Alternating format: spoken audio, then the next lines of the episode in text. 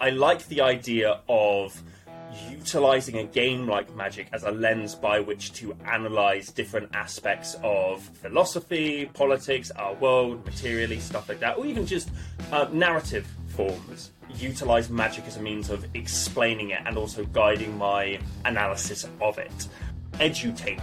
There's no more humiliating feeling than sitting in an empty room and recording a joke and letting it happen and then sitting there and just thinking to yourself, this is fucking garbage. this sucks. This bit is not funny. I say corpse puppet and it's corpse puppeteer. And there'll be three comments that like, at, at 37 seconds you said corpse puppet. It's actually corpse puppeteer. It's like, cool, cool. Fuck you! I can stop it! I'm sorry, okay? Welcome to Humans of Magic. My guest this week is magic YouTuber Spice 8 Rack. You may know Spice 8 Rack from some of their greatest video hits, like The Forgotten Brilliance of Lorwyn, Goblins, A Very Serious History, or the entire Magic the Gathering story in 10 minutes. In this conversation, we explore Spice's method and influences. Spice is super thoughtful and intentional, and even asked me a whole bunch of things about humans of magic. That was really cool. We had a genuine dialogue that touched on the things near and dear to their heart, and I hope you enjoy the listen. Spice 8 Rack. Do you prefer Spice 8 Rack or Connor or You can you can call me Charlotte if you like. Um, nah, uh, Spice Spice or Connor is super super fine by me. Um, uh, yeah, either or. how, how did uh how did Spice 8 Rack the name come about? Was it a Um, pen name or something you had for Magic or what? No, not in the slightest. I I've said I've said a few times that if I'd have known I would be making Magic the Gathering videos as a full time job, I would have thought of a better name. Uh, because the amount of times I have to explain what it means to um, folks, even within Magic, and why I picked it and where it came from, is it's not you know like Tolarian Community College. You just know what that's about. Humans and magic. It rolls off the tongue. Mine is a conundrum wrapped within a reference within an enigma. Um, but it's uh, the reason I came up with it was uh, I've always maintained that if I were to play modern, I'll be playing uh, 8 Rack, the discard deck, uh, because that's a sort of deck archetype and playstyle that I find particularly interesting. And I wanted to talk about flavour within Magic the Gathering, and where do you get your flavour from? The Spice Rack, of course. And so you put the two together. I'm talking about flavour and Magic the Gathering. It's the Spice 8 Rack. There we go.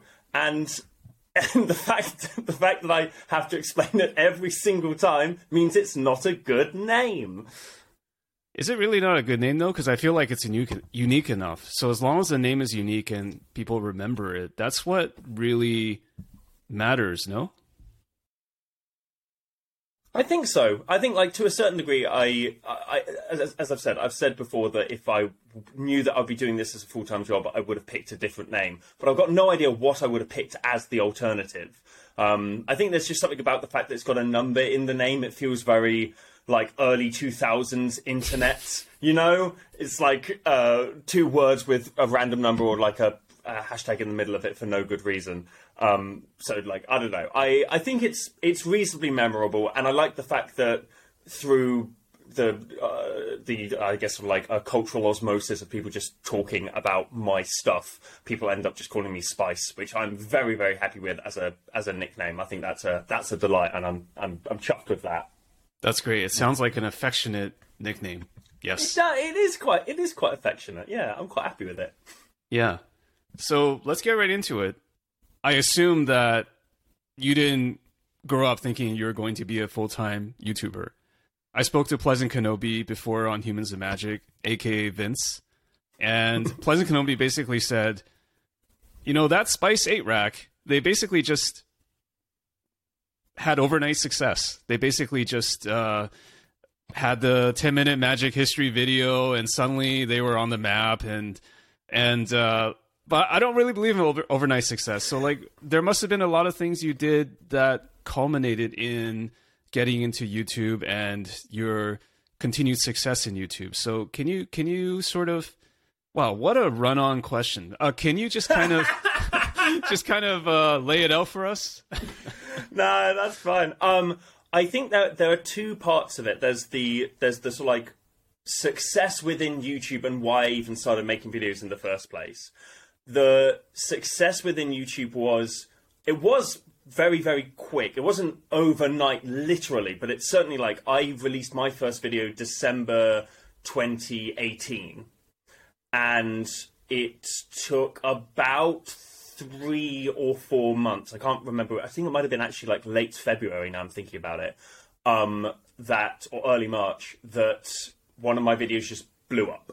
Um, I went from I had like four videos on the channel. I released my uh, 33 godless minutes of goblin analysis video, and I went over the course of about a week. I went from around about 120 subscribers to well over 5,000, and then it just kept going, uh, like exponentially so there was a i remember the day that i saw that that was happening and that the views were going up i genuinely assumed that my youtube app was broken because that that's not how it was supposed to happen. I was supposed to slowly over the course of many many years eventually generate enough of uh, good content and then something blows up and people come to watch the rest of it. Uh, but no it was like video number four i think or three. Uh, the as for like the the reason why I think that blew up necessarily was because I did a lot of prep beforehand. I had a um, I have a friend called Birdkeeper Toby, who's a Pokemon YouTuber, uh, and I within sort of like the friendship group that I used to have in sort of like London. Uh, there were a lot of like sort of uh, YouTubers who had you know a couple of uh, thousand subscribers, tens of thousands of subscribers, stuff like that, and they were very very good at giving me advice about what kind of videos to be putting out the first one that I made was actually the third one that came out on the channel, which was a um, uh, something. Oh God, I can't actually remember what, off the top of my head what it is, but it was something to do with uh, Guilds of Ravnica. I think it was the flavor wins of Guild of Ravnica. And I remember showing that to my friends and them saying, "This is cool. What's flavor?" What, what do you mean by this? It's like, okay, if I want people who don't necessarily know magic to get into this, or magic players who don't necessarily know the parlance, I make a video about flavor, and that became the second video that I put out on the channel because I presented that to them, and they went, "Cool." What is Magic the Gathering, by the way? I have no frame of reference for the actual narrative that you're talking about. So I made the 10 minute thing quite literally as a okay, here you go, friends. This will be the thing that you can watch, and then you can enjoy the rest of my stuff. Um, and I'm kind of kind of annoyed that that video is the most popular video on my channel because it is easily the worst video on my channel from my from my perspective. It not only like did it age poorly, not because I made bad predictions in it or anything. Well, because like the that, story has evolved, right? So- yeah, exactly. And I'm talking about, you know, oh, I really hope the Gatewatch beat Nicol Bolas because I'm tired of them. It's like, sweet, that happened two years ago, so that entire section is completely out of date. Um, it wasn't. I still get kind of annoyed comments on that video to this day, being like, "This isn't the story in ten minutes. This is just a bunch of jokes and like some really, really surface level narrative." But it's like, yeah, it's because I had no intention of this being seen by like three quarters of a million people. I had this. The intention behind this was six people were going to watch this and then watch the rest of my stuff. Um, but it was the it was the Goblin video that really really took off. Uh, I think it was just like a Reddit thing. Um, it just people love goblins, and I apparently was unhinged enough within that video that people enjoyed sticking around for that long. Um, and then I just I guess I kind of ran with it. Uh, so that was the that was the success part, but the actual why for YouTube is really really boring. I was I had like uh, I just come out of my masters in transnational writing, and I was bussing tables at a seafood restaurant and taking like uh, really late night shifts at the local nightclub and just not being happy and wanting to do literally anything else. And there was a um uh in like the city that I live, there's a, a video games journalist outlet. Um, and they had a couple of jobs going for I think video editor or something like that. And I thought, oh, that'd be a cool gig to do. I applied for that. They said you don't have a show reel, so we can't really like accept you. So I started making videos to act as that show reel. And I thought, well, I know about Magic the Gathering. It's the only thing I really know about. I'll make those videos. Um, literally just as a sizzle reel to eventually get me out of uh, bussing tables. And then the sizzle reel itself got me out of bussing tables. Um, so that's it's a it's a very boring, very economical reason why I started making YouTube videos in the first place. Was literally just my job sucked and I did not want to do it anymore. How did you even find the time? So sorry for the boring answer. No, no, I mean that that's that's the reality, right? So how did you find time having holding two jobs and you know at different irregular hours to even do something like this creatively or to even get into So- the craft? So the I, I will say I had um, the the nightclub thing was one job. I left that because I couldn't survive on the pay, Ah, and okay, then I moved on to the bussy tables. Um, I, I literally would not have been able to do it if I had two jobs. I um, I was like I was working. I would come home from like from the nightclub that I worked at. I would come home at around about three a.m. Um, no, no, sorry. It closed at 3 a.m. I'd get home around 4 uh, because I lived in a town that uh, outside of the city where the nightclub was in. Ah, a bit of a the transit, bus has stopped yeah. running and I don't have a car. Yeah. So I um, ended up having to get like the National Express coach back home. And that was a nightmare. But like I would get home, I would sleep, I would wake up, um, and I would just like write as much as I could about things that interested me about Magic the Gathering. Um, uh, I think if Ravnica Allegiance was coming out, and I thought like top five flavor wins or something like that would be like a, a cool thing, like a very small video topic to actually get into. Um, and then I would just edit on Premiere on my little shitty laptop and drag and drop assets onto the screen in the worst possible. Like it looked awful looking back on it. And So you were completely self-taught, like you work that I just, you just kind of figured it out. Oh yeah, I I was um I uh, I practiced on my university's computers in like my free time to learn how to use Premiere Pro, which was an abject mistake because it now means that I can't use any editing software that isn't Premiere Pro because I'm too scared to try and learn. But you you picked new. the best one, right? I think it's the best one. I picked the, most expensive one, is what I fucking picked. Um, or rather, I picked the most expensive one because, uh, of course, that company gives it out to, free to universities so that students Ah. get taught on the most expensive one. So when they leave uni, they have to take the most expensive Gotcha. one or learn a complete different one. Yes. All, it's all a financial trap. Um, but like, yeah, I was just editing at home, recording like I get like pillows from my um uh, my sister's bedroom, and I just put them in the corner of a room and just record into literally this microphone. This has stuck with me for years now. Um, it's currently not in its case because its case uh, is broken. so I'm still, even to this day, I'm still very much a ramshackled one one person band kind of operation. Um, but yeah, like that's that's the the weird ramshackle story of how I But there's started making. there's got to be something that drew you to video editing because I assume that before before even learning Premiere and YouTube, you you, you mentioned studying, you know, writing or like Hmm. you were you're a writer first and foremost, right? Is that is that fair to say? Yeah. I um yeah I uh, used to be a semi-professional performance poet, uh, and so when I one day turned to my family and said I'm going to try and be a YouTuber, they went, "Oh, thank God, a lucrative career in comparison to what you were doing before," uh, which I think is maybe a, a unique um uh circumstance for me to find myself in in comparison to most other people would be like, "I'm going to try and make YouTube a full-time thing." Um, but yeah, I did a lot of writing. Um, I, uh, I wrote and still write plays. I haven't put one on in a very, very long time. Um, in fact, the last play that I, the last performance I did of a play was before, obviously before um, COVID lockdowns.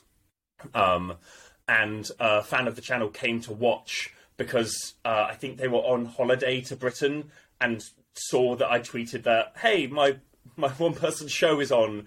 You, if you want to come and watch, come and watch." And he did, um, and that was a, a complete surprise and a delight.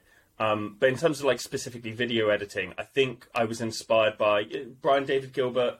Um, have you come across that character before? Yeah, um, and so like his narrative arc of making silly YouTube videos, then getting a job at Polygon, then kind of becoming for a time the de facto creative face of Polygon with sort of like the Unraveled series, if not the face, certainly one of the most popular creators, and then going off to do his own thing. And I thought that's a trajectory that I think I could follow.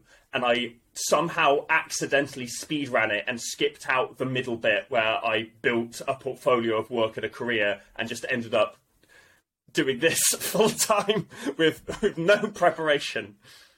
So when you were creating your first magic related YouTube videos, you must have already consumed a lot of YouTube by then, right? So did you already have a good idea as to the framework, the mechanics, like how to hook people in, how to do thumbnails and all that? All the I would yeah. say like there's content, but there's also the kind of meta thing around the content that you have to do if mm. you're a YouTuber. Was that all there from the kind of beginning because you studied it, or what was it like? Uh, I think I I I, I, I, never sat down to look at it, and I never sat down to have every, anybody like explain it to me. The closest that I came was um, again, of like Bird uh, uh, Bird Feeder Toby, who um, I credit a lot for the fact that I sort of hit the ground running with with the videos that I was making. Um, but in terms of like the meta stuff, a lot of it was um, completely like on the fly learning from other people who had complained about oh this video didn't do well because this thumbnail didn't work out and like working out okay but why is that? Um i ended up uh like temporarily having a short time stint working as the uh a social uh an seo officer which is like the the person who search engine optimization right? like the keywords and yeah, stuff? exactly. Okay yeah, um, and that happened after um, my after my uh, restaurant gig. Mm-hmm. Um, for a short period of time uh, into like the transitionary stage between YouTube was taking off, but not nearly enough to support me financially. Mm-hmm. And before I sort of got my first sponsor and started Patreon and stuff like that, and I learned a lot of stuff from that. Um, and I kind of had accidentally uh, applied it previously to my um, my original work, um, uh, as well as some like feedback from uh, other friends who like were starting, uh, who had their own YouTube channels and stuff like that, and were starting to make stuff, um, uh, and of like had years of experience and just like pointed me in the right direction. Uh, but I think I approached everybody being like, "Hey, I'm not trying to make this a thing. I just want, you know, I want a few views on it so it doesn't look too bad when I send this off to, you know, the uh, the gaming outlet that I'm planning on applying to." And so they gave me a couple of pointers, and then inexplicably it seemed to work out quite well. And was it easy or hard to speak to the camera? Because I I think it's not a natural thing that many of us are are born with. I can even tell now, like doing an interview, it's it's totally different than you speaking or recording a YouTube video, right? And some people are more mm-hmm. comfortable with one or the other. I assume mm. with kind of your performance background, because you probably had to uh, perform your poetry or read things that you've written. Is it? Is it? Yeah. Did that help, or like was it? Is, was it still hard to kind of get into that in the beginning as a YouTube person, like recording things, voiceovers and such?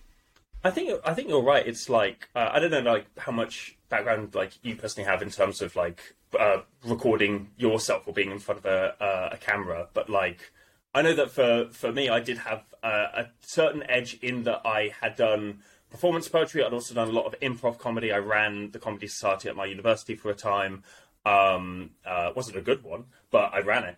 Um, uh, I had experience in front of a camera occasionally when um, you know I'd perform at. Uh, there was a night that happened uh, locally called Raise the Bar, um, where a lot of people perform their work, and would, it would be filmed and put up on YouTube. And I kind of got used to being aware of a camera's presence and not necessarily performing to it, but certainly performing for it and I think that that did give me somewhat of an edge. However, I do look back on my again my earlier work, and you can tell that I'm not fully comfortable with the with with just speaking into uh, like in an empty room and reading off of a script. It's very very quick. It's like the the intonation on jokes isn't quite right. You can tell that I've done like one or two takes and I've got no idea which one actually sounds better. Uh, it's also very. I think it's very different to how I talk normally when I'm in front of a camera. I try and oh, of course, blend right? it over as yeah. much as I can. Yeah, mm-hmm. um, but like, uh, I don't like. Have have you had much experience of sort of like performing like scripted work outside of like in an interview setting? Was this very much your like first foray into uh, uh, into performance in front of a camera?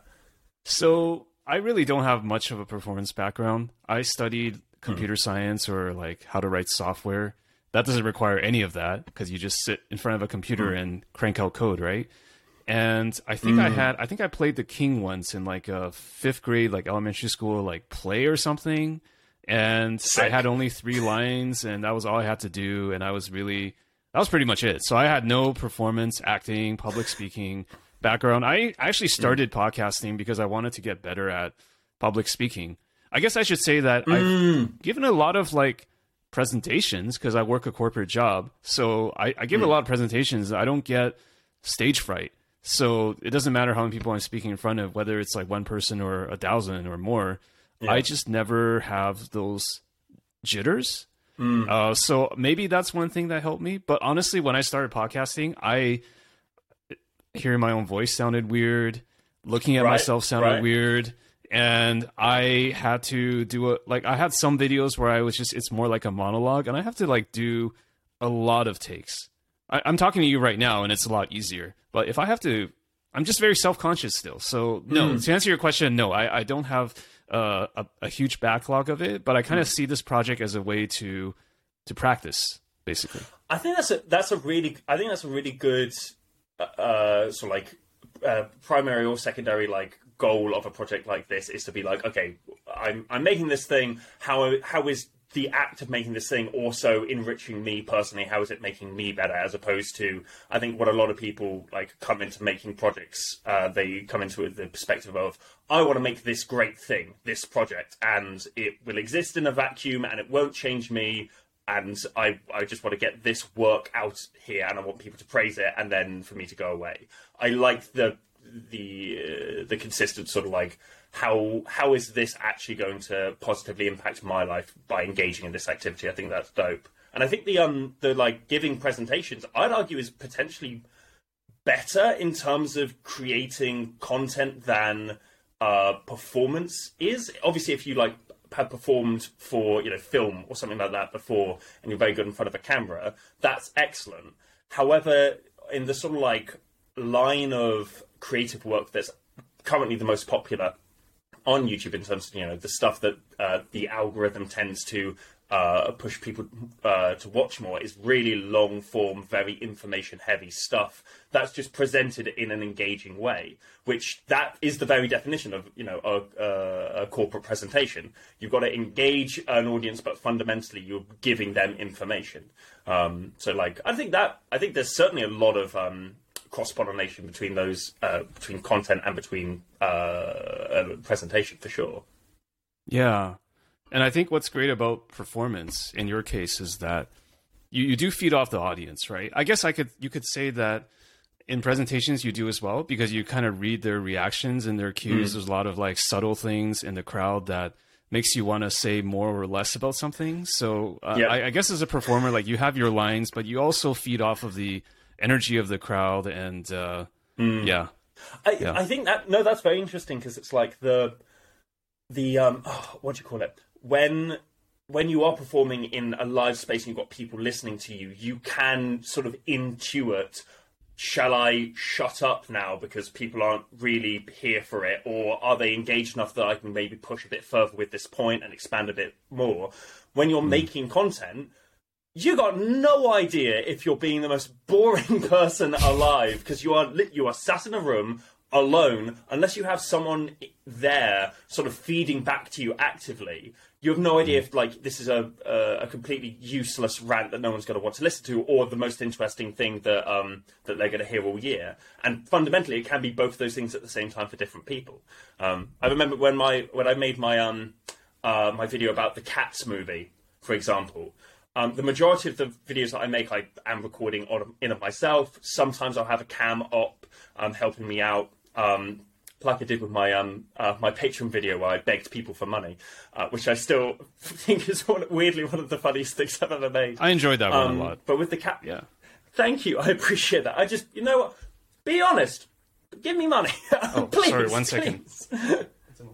Sorry, that's my wife. She's going out, so uh, well, I'm going to cut that part out. So please continue. I'm sorry. That, yeah. That's right. I was I, all I was going to say on that was like I uh, so um, uh, my partner's uh, Sri Lankan, um, and occasionally when like having a conversation um, with like uh, her and her parents, uh, she'll uh, uh, speak Sinhala, um, and it's always very interesting when you have you know like Sinhala, Sinhala, Sinhala, Sinhala, and then word in English, Sinhala, Sinhala, Sinhala, and it's like same with In that. our, in our case, Mandarin. Yes. yeah, Yes, Mandarin, yes. Mandarin, Mandarin, Mandarin, shoebox, Mandarin, Mandarin, Mandarin.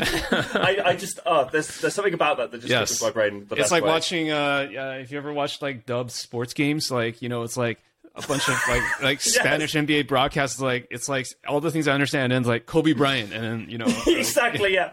And you go like, I know that one, I know that one, Yes. I understand. Yes, bingo. Um, Uh, I, I, but you know what? The thing that's really good about what you're doing is that you did try to get feedback as a YouTuber, right? Because you, you you said you kind of run the mm-hmm. video by people, like you actually rely on more than just the t- the terrible, terrible world of like YouTube commenters to to to, to, to give you feedback. Like I feel mm. you almost had kind of a a mastermind group. I don't know if you would call it that, but it's like you had a circle of people hmm. that that you asked for feedback on, and Yeah. that helped you iterate, and that has to be helpful, right? Oh no, absolutely, fully, fully. I think the and this is one of the things that like anyone, uh, if anyone was like uh, has asked me like, oh, what if I'm trying to make a video, what should I do? It's like, well, make it and then show it to your friends. Having having people who initially can like have a look at the video um, or a look at a script as well. I like again, I came from like a comedy writer, get a performance poetry background.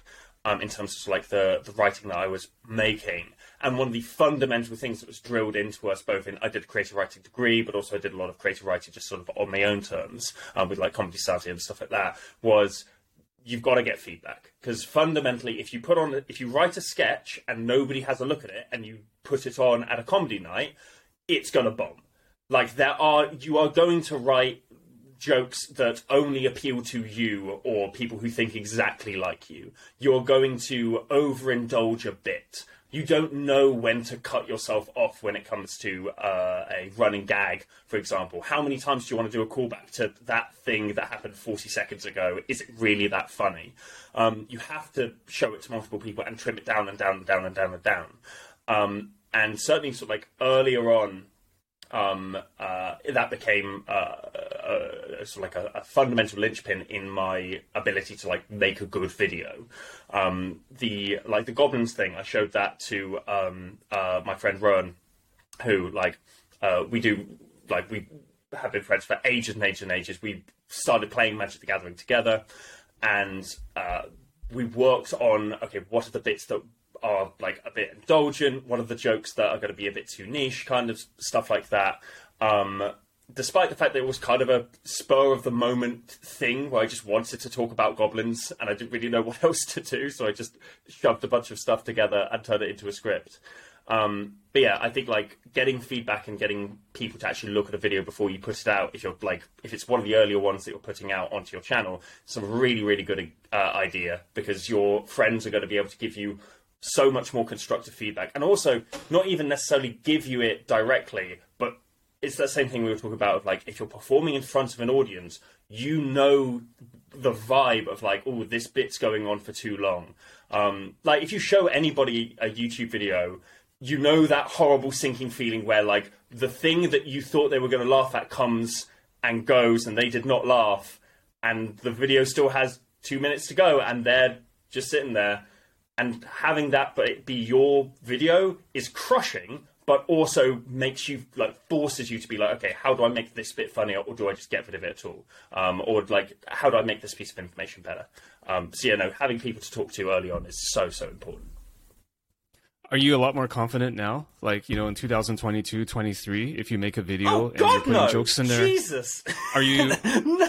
I'm so curious Sorry, about that because I feel like humor is one of the hardest things in on the planet. Period. Right? Because Yeah. like I'm laughing when I hear the jokes in your video, but when you're writing it, when you're re-recording it or recording it, you have to have a lot of confidence that it's going to land because, as you said, there's no there's no actual person that you get feedback in that moment as you're making the video. So how do you I mean, are, are you so you're are you still reliant on on on certain folks to give you feedback, or you you just have this, or you just have this confidence that it's going to work? Oh, Christ, no! I am not confident in anything I put out. I've been working on a video for three years because I'm so unconfident about how it's going to turn out. Um, but like, no, I there's no like more humiliating feeling than sitting in an empty room and recording a joke and letting it happen and then sitting there and just thinking to yourself, this is fucking garbage. this sucks. This bit is not funny. This Because how can jokes be funny if you if you run it through your head like a hundred times? That's what I want to know, right? Because you Hmm. you had to have done it a hundred times or more.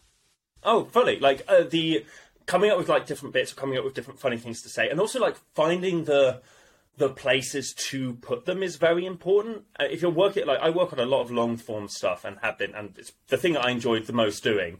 Um, so like my playwriting background coming through there, but the uh, trying to pace it out so that it goes information, information, bit of levity, information, information, bit of levity is quite difficult in the writing process, and you only really notice it when you're recording it.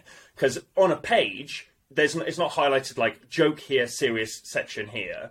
But when you're sitting down and recording, it's like, oh, I just told three jokes in about like two minutes worth of recording, whereas the previous section had 15 minutes of just dry analysis. I need to change that um, because, like, if this was a comedy routine, you would hear people like coughing and like checking their watch. Sure, there's like, a there's a tempo or there's a rhythm in which you have to do things, right? Yeah, pacing is so so important. Um, but yeah, like and having having someone in a room whilst you're it, like reading a bit out to them, sort of running it by them, is really really useful and really important. It's the best way to like get that immediate vibe of did you enjoy that or are you just letting letting me talk about it? Um, the I can't show it to you because it's technically a spoiler for the video that I am making. Um, but I have a uh, a conspiracy theory board that is currently perched up against the wall of my living room.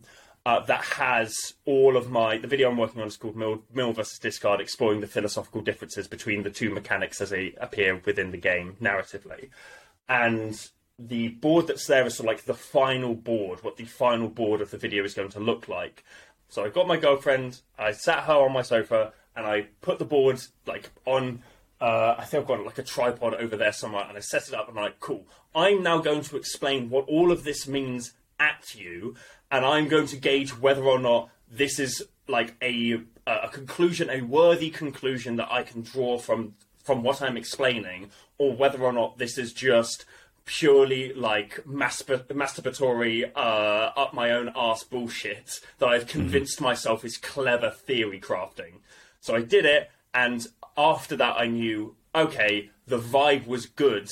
Therefore, I'm not, you know, I'm not about to put out an hour and a half worth of like gobbledygook. I'm actually going to put out something that I know at least one person who has a uh, like who plays Magic the Gathering, but certainly um, uh, isn't like as entrenched in it as I am.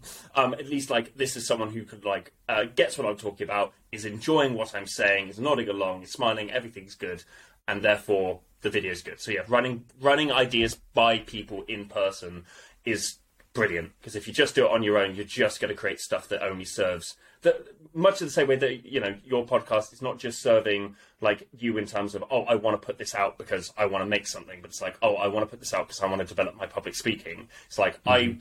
If I don't run it by someone, I'm just putting this out because I think it's interesting. If I run it by someone, I'm putting this out because I want people to be entertained by it and want to ensure that that's going to be the uh, the reality as opposed to just being whack. Is that your goal to entertain, or is there is it like entertainment or entertainment juxtaposed with something inside you? Uh, how would you describe that with your Um, videos? I, I like I like the term edutainment uh, when it comes to videos that are engaging, that are enjoyable to watch. You can stick on in the background whilst you're um, whilst you're you know making a chili or something like that. Uh, the the greatest compliment I have ever been given has been when people on Twitter tell me that they have my videos on in the background whilst they're doing the washing up. Perfect. That's how I want my stuff to be consumed, baby. I want to be background noise. I want to be interesting background noise. Um, but like the uh, I I like the idea of utilizing a game like Magic as a lens by which to analyze different aspects of philosophy, politics, our world, materially, stuff like that, or even just uh, narrative forms. You know, how can we how can we use the uh, the War of the Spark travesty of a story that it was to talk about uh, good creative writing? Because obviously, you know, I have multiple degrees in writing. I like to think that I'm I have good points and ideas. Um, and so, like, utilizing that as a lens through which we can explore something deeper than just pointing at a card and being like, "That's that's a card," and that it does this to the game. Move it on. I that's what I aim to do. Edutainment, I think, is the one. How do you feel about the YouTube game? By by game, I mean you're getting your voice out there, you're connecting mm. with people, but there's a whole framework about it. Like you have to play the game a certain way. Um, there's a certain set of constructs that YouTube kind of incentivizes people to to follow. Like even mm. even stuff that you know, I mean, it's it's innocent enough, right? Like you know, you got to make sure you hook them in the first thirty seconds of the video because they're not going to keep watching. That's just like common sense, right? But YouTube really mm. highlights that for a lot of creators. So how, how do you feel about mm. being part of the game?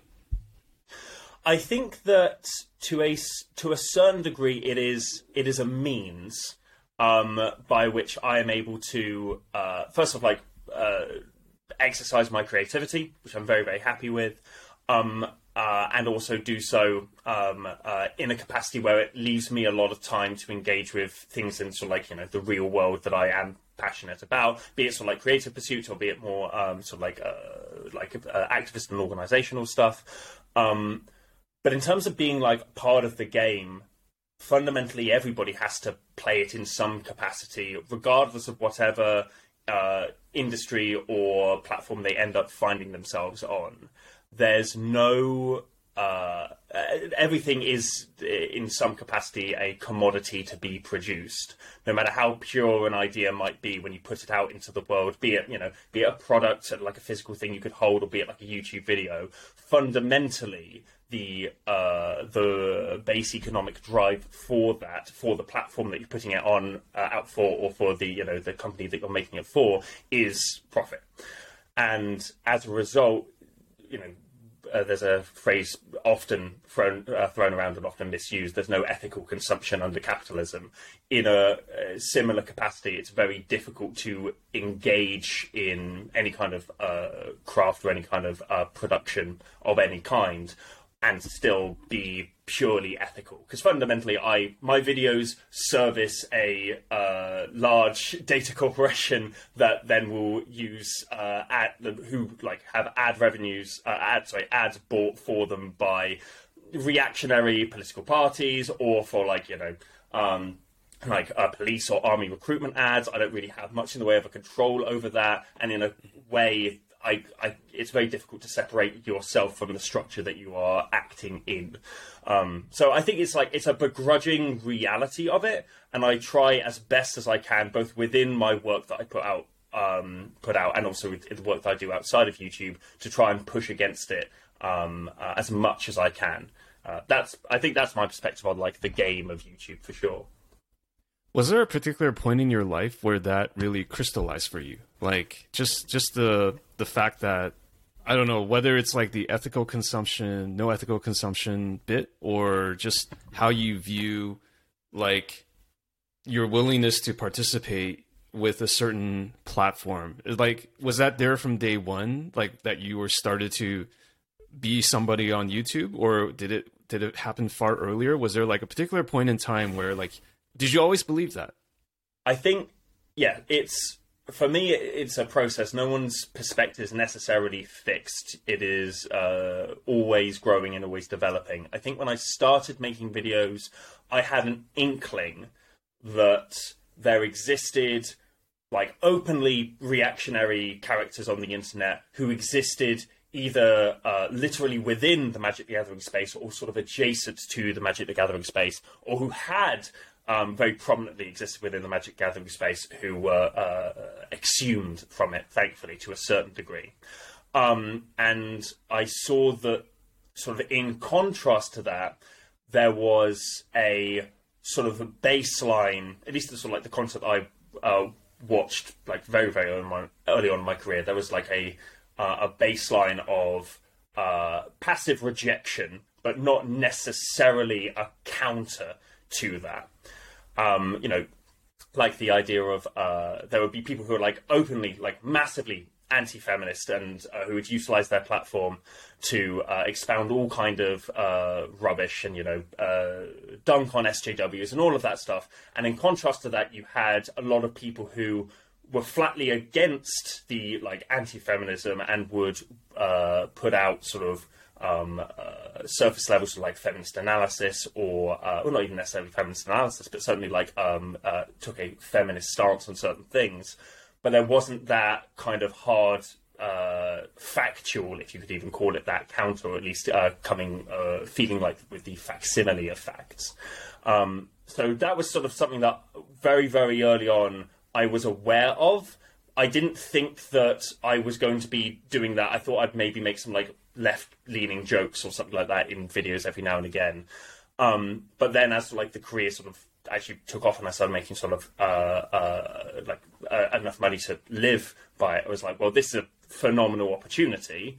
I want to like do something good with it. Um, and so that's where like the videos like you know my Yawgmoth video, which was a big sort of like anti eugenics thing, uh, which you know the the sort of like pseudo scientific, uh, uh, not even pseudo scientific, like the anti science of quote unquote scientific racism um, is unfortunately very prevalent within reactionary uh, spaces and is amplified without necessarily being countered. And it is being countered, but not within sort of like pop culture subcultures, you know. Like there are people who you can watch who will talk to you um, about, you know, and lay out the facts about why, um, uh, the, like the, the science behind racism is hooey and fully incorrect, and can go through the statistics of that. But sometimes those people aren't able to be reached because the people who are being indoctrinated into the other side of it are being done, uh, uh, having it done within their sort of like uh, media spaces, and so they're kind of trapped in that uh, fandom uh, ecosystem, slowly being drip fed reactionary ideas. So I thought, hey, if I could do something to like maybe provide like a material counter to that, I'll be pretty good. Um, and I hope I've done a decent job of it. I don't know. I've got a few people who have um, uh, leave comments and the like and send me emails every now and again, being like, "Hey, this was a great video that I sent to such and such who's never wanted to learn about."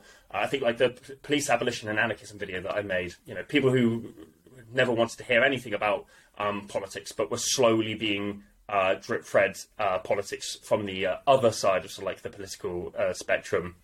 Um, I sent this to them, and it elucidated a lot of the uh, misconceptions that they had. Uh, so thanks for that. So I'm glad that things like that exist for sure. Uh, yeah, that's. I don't. Sorry, I, re- I realised I've been rambling in this interview. I can only No, apologise. the, it's all about the ramble. I mean, we can't really have a good conversation unless there's a fair degree of rambling and like handyman, like trying to repair my uh, my They're washroom. integral. Integral, Your mushrooms? right? Uh, no, washroom. Yes, Oh, uh, washroom. Oh, I was gonna uh, say, Did you hear? Did you see, mushroom? No, no, no. He's not trying to fix my mushrooms. Uh, You got Washroom. fucking Mario over there, Jesus. yeah, yeah, yeah. Um, no, no, this is totally fine. Uh, just, just to address that. I mean, I, I just want, I just want all these interviews to be like, just be yourself, right? There's no, I don't want there to be like a ton of artifice, and I sound pretty. I, I try to sound like myself. I like if if I sound hard on myself, it's just because I always am. I'm just very like self-deprecating and self critical and that's that's what drives me but um but kind of going back to you because it is about you uh I, Damn it! Damn it! I thought I, I- got away. you get a lot of feedback is there one particular feedback that maybe stands out or or a or or a theme a thematic type of feedback. Because you had mentioned for example people discovering certain topics because of your videos and that's huge. That's absolutely huge. Like you're basically just lighting a light for for folks that have never thought about certain things and they're now they want to explore. That's huge. Uh, but is there one that stands out above the rest? Um, I think uh, just touching on the like the the lighting and light. I'm I would- I would say that um, specifically what I think my stuff does isn't isn't that. I think everyone has the uh, the capacity to um, come to like the uh, the conclusions of uh, be it you know um, a political conclusion or, or, a scientific conclusion or something like that. Sometimes you just need like a little signpost to point you in the way, um, and I think that's broadly speaking what I think my work does. Um, and I don't. I I I, th- I do get occasionally a few comments which are like, "This was the thing that made me X, Y, and Z," or like, "This is the thing that made me a leftist." And I I appreciate those comments, but fundamentally, it's like, no, it, it really, really wasn't. It was the it was the final uh, straw on the camel's back that broke uh, your realization. Mm. Like it was mm. the last uh, quantitative thing that provided the qualitative change of your outlook. Um, because that person much... had to have wanted to go there in the first place, and you're just Precisely, you're just yeah. a signpost, right? Or exactly the the condition, the the material conditions in which that person lives, and uh, the social conditions in which they've grown up were right for that to be the correct thing for them to hear at that exact time. But fundamentally, it was just one of many things that led to that conclusion. Um, so that's I I think that sometimes. Um, entertainers and uh, particularly uh, sort of like media personalities on YouTube and Twitch get far too much credit as being, you know, this is the person that uh, made me a socialist or whatever. It's like, mm, no, it was it, this was one part of the puzzle, you know. Um, so like that's that's my perspective on that sort of like uh, on the lighting thing. In terms of the feedback, uh, probably load rate is the is the main thing that people people seem to be critical of. Um, I am trying, I really am. I'm running as fast as I can mentally, um, but I guess like I'm trying to think of other other pieces. I guess like I, I guess I take everything very personally, um, and what one of the worst pieces, one of the things that really sticks out at me, which has almost nothing to do with anything was I often get not often but like it, when it when I get it, it feels very often. I often get comments about my weight. Um, and I have been like in my what uh, what? Does that have to do with anything? Well so in my D&D video um, videos god that was such a long shoot. Um, but like in those videos I cosplayed as barbarians and fighters and stuff by just I didn't have my shirt on and I just wrote I am a wizard on my chest because like I forgot to order a wizard's costume and the deadline for the video coming out was coming up um, and stuff yeah. like that. Put a bit of face paint on, and there were a number of comments on that which were uh, along the lines of like, "Wow, you need to eat," and uh, that stuff got to me. I've always been mm. incredibly, incredibly skinny. I'm a lot I'm a lot less skinny than I used to be, and still getting those comments does mm-hmm. irk me quite a lot. Um, other th- mm. other things I can sort of take on the chin and take it as critical feedback, like this gag didn't work, or you said this and linked to this source, but I actually think this source is incorrect. Um, and I go back. But that one feel, felt like it's really personal, like it's directed yeah. at you. It's some sort of, uh, uh, can I say this? Like a rejection of you as mm. a yeah, as yeah. a human being almost like you shouldn't be like this yeah no i i, I agree it feels uh, it's just a shitty thing to um, to comment on. I think broadly speaking, if if there's a piece of feedback about a video that has nothing to do with the video itself, that stuff really annoys me.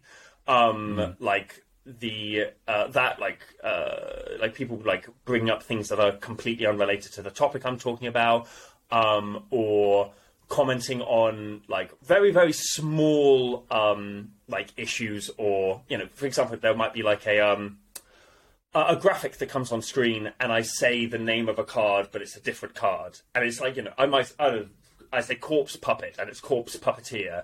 And there'll be three comments that like at at 37 seconds you said corpse puppet. It's actually corpse puppeteer. It's like cool cool Fuck you! I stop it. I'm sorry. Okay, I missed. It Doesn't matter. But, Those are the. Yeah. It, it it doesn't matter, but it annoys me because it's like it's it's the hate watchers. It's like the uh, fact checkers of YouTube. Basically, it's why right. Mm.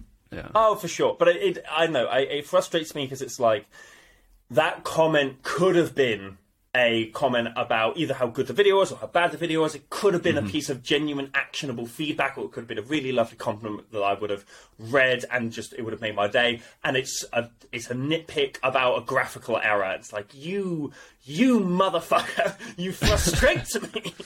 Yeah.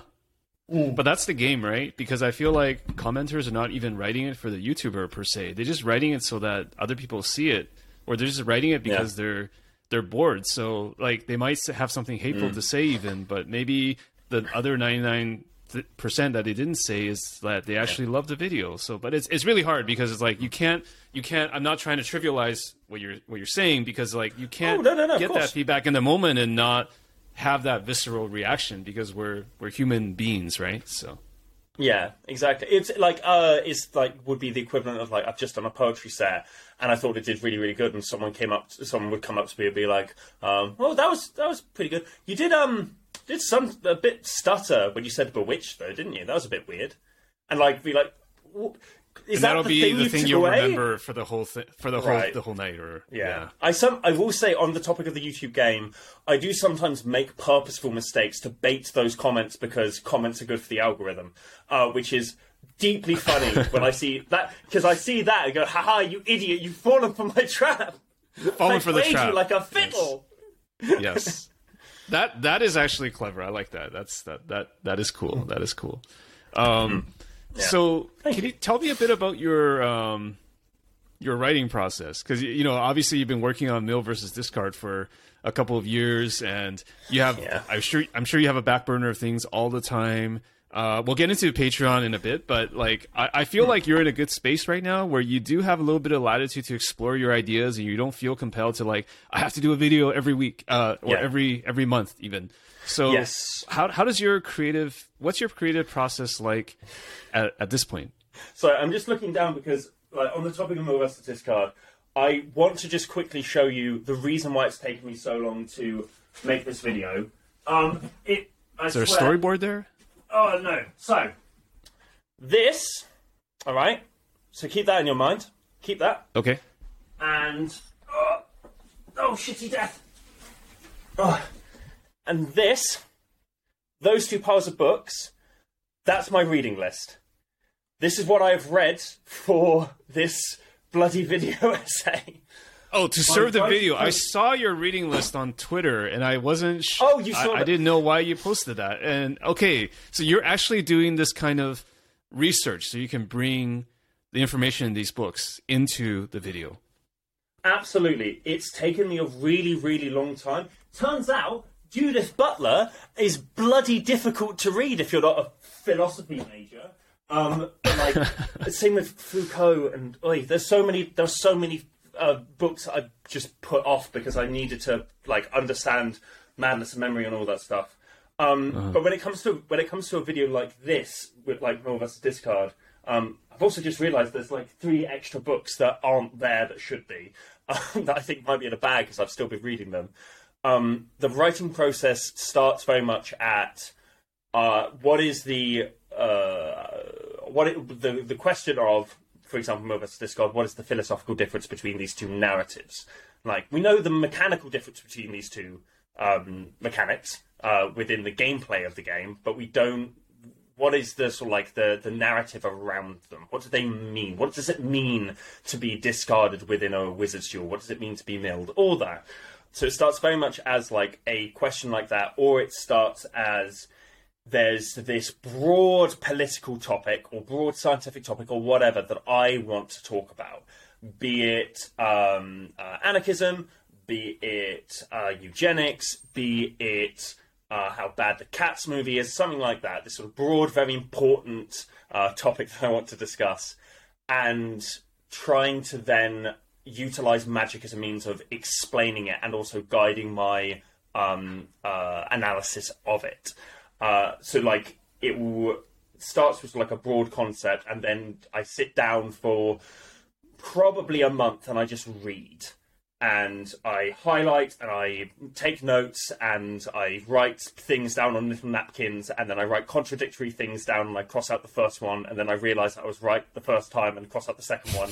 Um, and eventually that will become a hodgepodge of notes and bits of paper that I sit with for about a week and scream at, trying to work out how to turn it into like an actual narrative.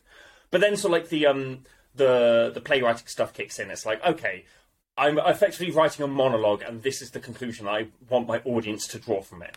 What is the best way of uh, getting that across? What's going to be constructive? What's going to be funny? What's going to be effective?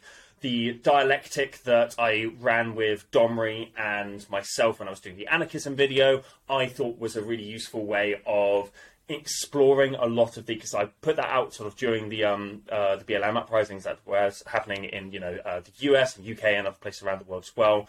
Um, and so there was a lot of questions and a lot of misinformation about um, uh, what an- who anarchists are, what anarchists believe, what is prison abolition? Is it this fanciful utopian notion, or you know?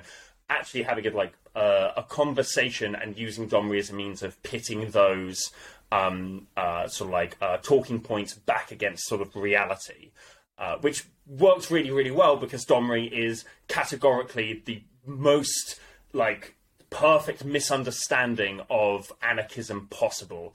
Like this person who wants to destroy society and is going to follow this god dragon who seems to proclaim that that's going to be his goal as well. Like there are so many, in, even in that tiny sentence, there are so many fundamental flaws when you compare that with the, you know, the reality that Kropotkin and Goldman and uh, Tabio and stuff like that were talking about and wrote about, and indeed actually existing like anarchist movements and uh, and the such what they believe in and what they want to do. Uh, and so that was the the process of like working out how to tell this story and how to get this information across becomes like its own week's worth of work. And then it's just the boring job of sitting down and writing it. Um, my like my Mill versus Discard video is currently on sixteen thousand words. Um, my Lorwyn video was pushing uh, twenty thousand.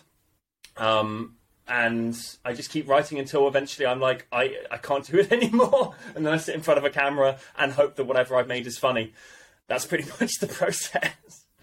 And how, how do you get those 16,000 or 20,000 words down to the final amount that you- goes in the video? I assume it's not that many words in the Lorwyn video, right? The one that we saw publicly. Oh baby, there are more. I don't stop writing.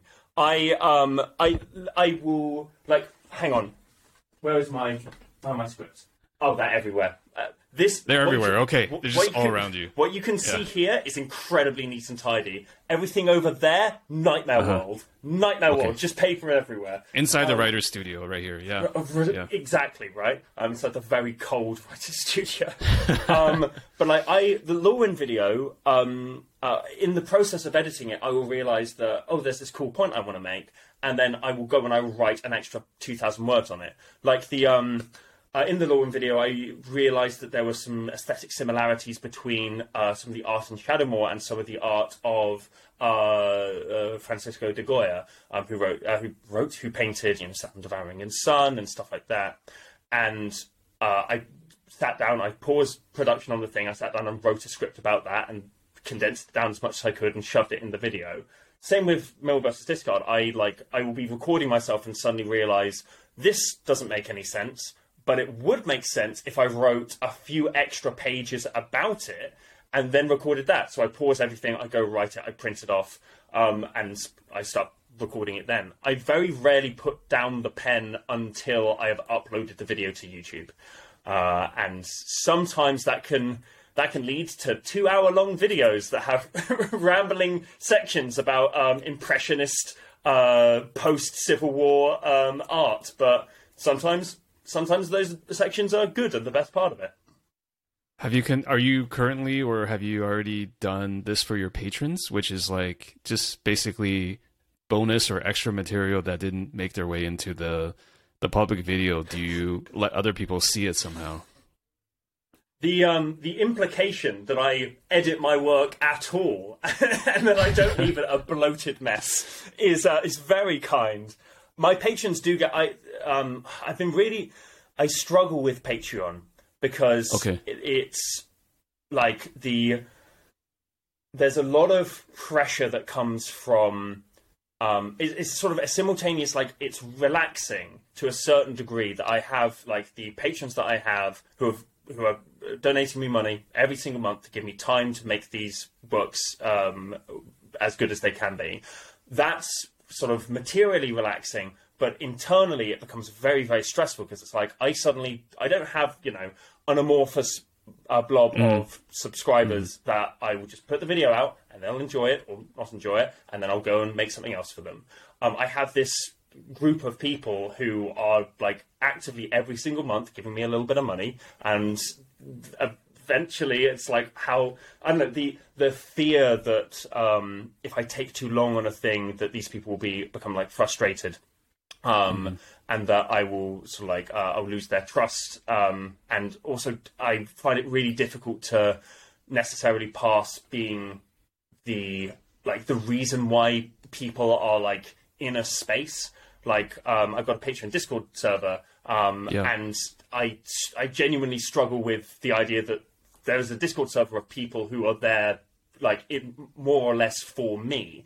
Um, Yeah, like, they are your they are your capacity. fans. Like they're they're literally there for you, right? Yeah. They're watching your move Yeah. and what you do. Yes.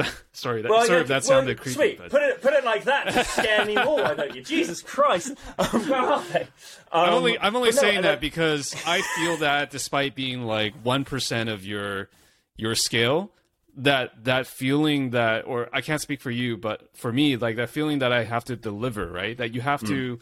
you have to live up to some somebody's expectations and in a way that's impossible, but in a way that you it, it's constantly in your mind, like in the back of your mind. And it's just Mm. Yeah. there's this kind of like it used to be like publisher gave you an advance you know you got to write this book you got to you got to deliver but now it's like you know i don't know how many patrons you have but it could be like a thousand people all with different wants and Close to, yeah. desires saying like here's a micro bit of that and uh, would you please deliver something i I mean they're not saying that to you but i i feel that so No, I think I think you are quite right. It's actually um like that in of itself is a oh, one second, hang on.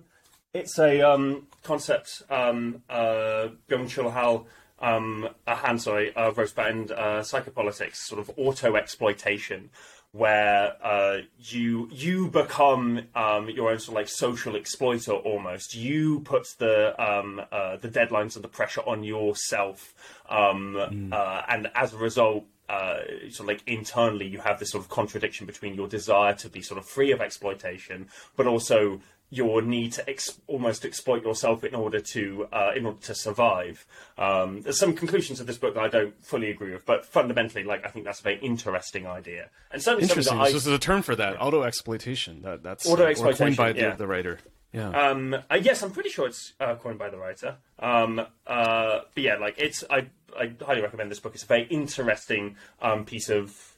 Is it postmodern? I think it's probably postmodern. Anyway, that enough about that. Um, but the uh, yeah, like the, that pressure, it's sort of it, yeah, it's simultaneously like a lot of space, but also a lot of pressure. So the one thing that I know that I'm able to do um, for my patrons so I'm very I, again I struggle with doing like events or things I don't really know how to do that I can't I don't have the time necessarily to make purely patron specific content because I'm so frazzled making big things anyway um, but the one thing I can do is I give them all access to my scripts early on. Um, and when I've done when I've done my final draft I go here's a Google link. Literally it doesn't matter if you give me a dollar a month or fifty dollars a month. Um, it doesn't matter. Here is the script. You can view it, obviously. You can also comment on it, and that's like leading back into that sort of like that mastermind of a group of people coming back and feedbacking on stuff. Um, that's been really, really useful because there's been a few scripts that I put out that people have gone. This bit seems not quite right. Like there's a bit of analysis that's gone awry here, or they'll be like, "This is great. If you're looking for more information to sort of like solidify this point, here's a link," and they'll drop that in my comments. That is so is so tremendous. So so helpful Yeah. for me.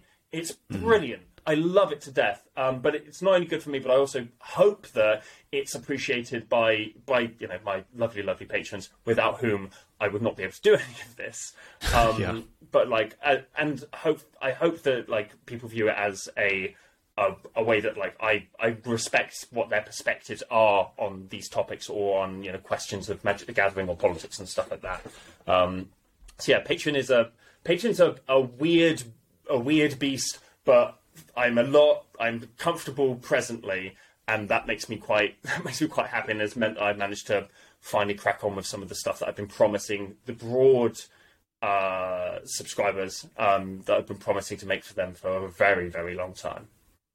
What was your thought process behind starting the Patreon in the first place? Did you study it? Did you run some projections on, you know, this could give me a bit of a cushion? Like, what what was it? Was a spur of the moment? Like, what was going through your mind when you started it and continued to maintain it?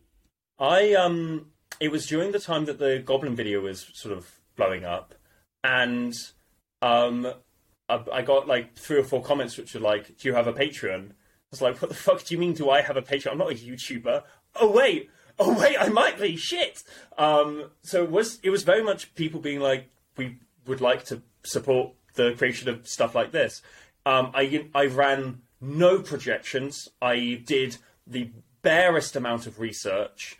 I didn't even know how to set up a Discord. I didn't even use Discord before um, before Patreon, but it seemed like the thing that was done. Um, and I thankfully have uh, a team of fucking phenomenal Discord mods um, who I love very dearly, who make it such a brilliant, brilliant place, um, and are very, very on it with a lot of stuff. Love them to bits.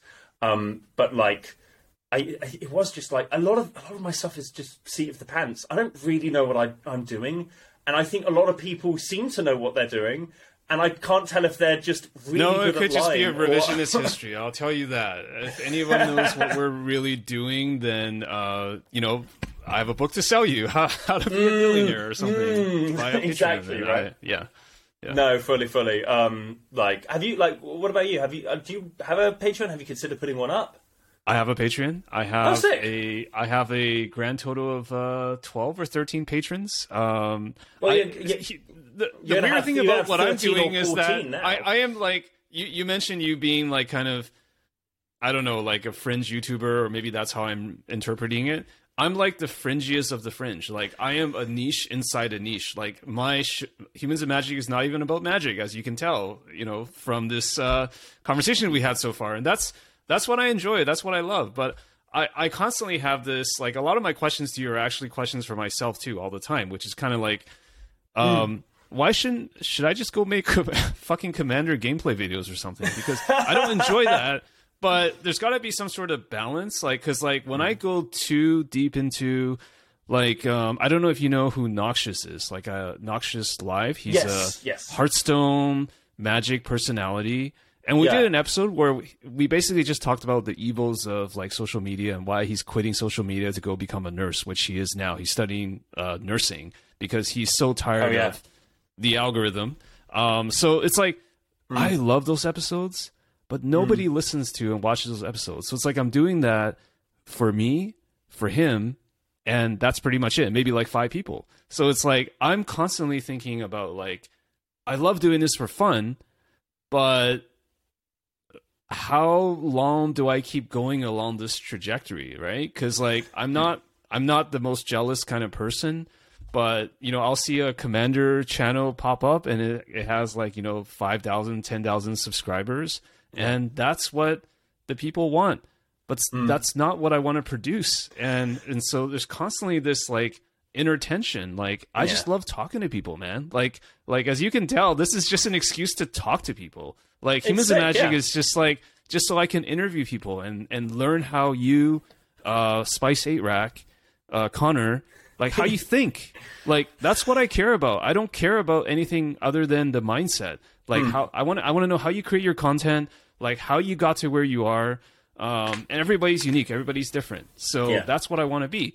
But i'm i'm a tiny as a result i'm a tiny um part of this like this thing like i'm not using like magic fully as a vehicle to to deliver my points about socialism or or um or eugenics or like there's nothing grandiose of what I'm doing. I just want to surface the human aspect and I feel like that's like limiting and this is a really fucking long monologue but No, no, um, no, no, no, it's great. it's like I constantly struggle with that. Like I don't know. Like I am I'm I'm I'm like 51% happy with what I do, but there's always something that uh, maybe it's like the self-criticality. It's like you know, should I just be pivoting and doing commander videos? I don't know.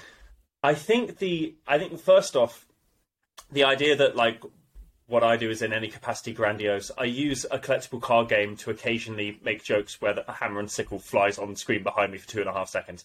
I'm I'm not I'm not doing it with within specifically YouTube. I don't think I'm doing anything particularly special. And additionally, like having uh, viewing like content as it needs to be something. It needs to like have some impact, or it needs to be very popular, or something like that the moment that you try and chase that specifically, I think is the moment that you will fall out of love with what you are doing.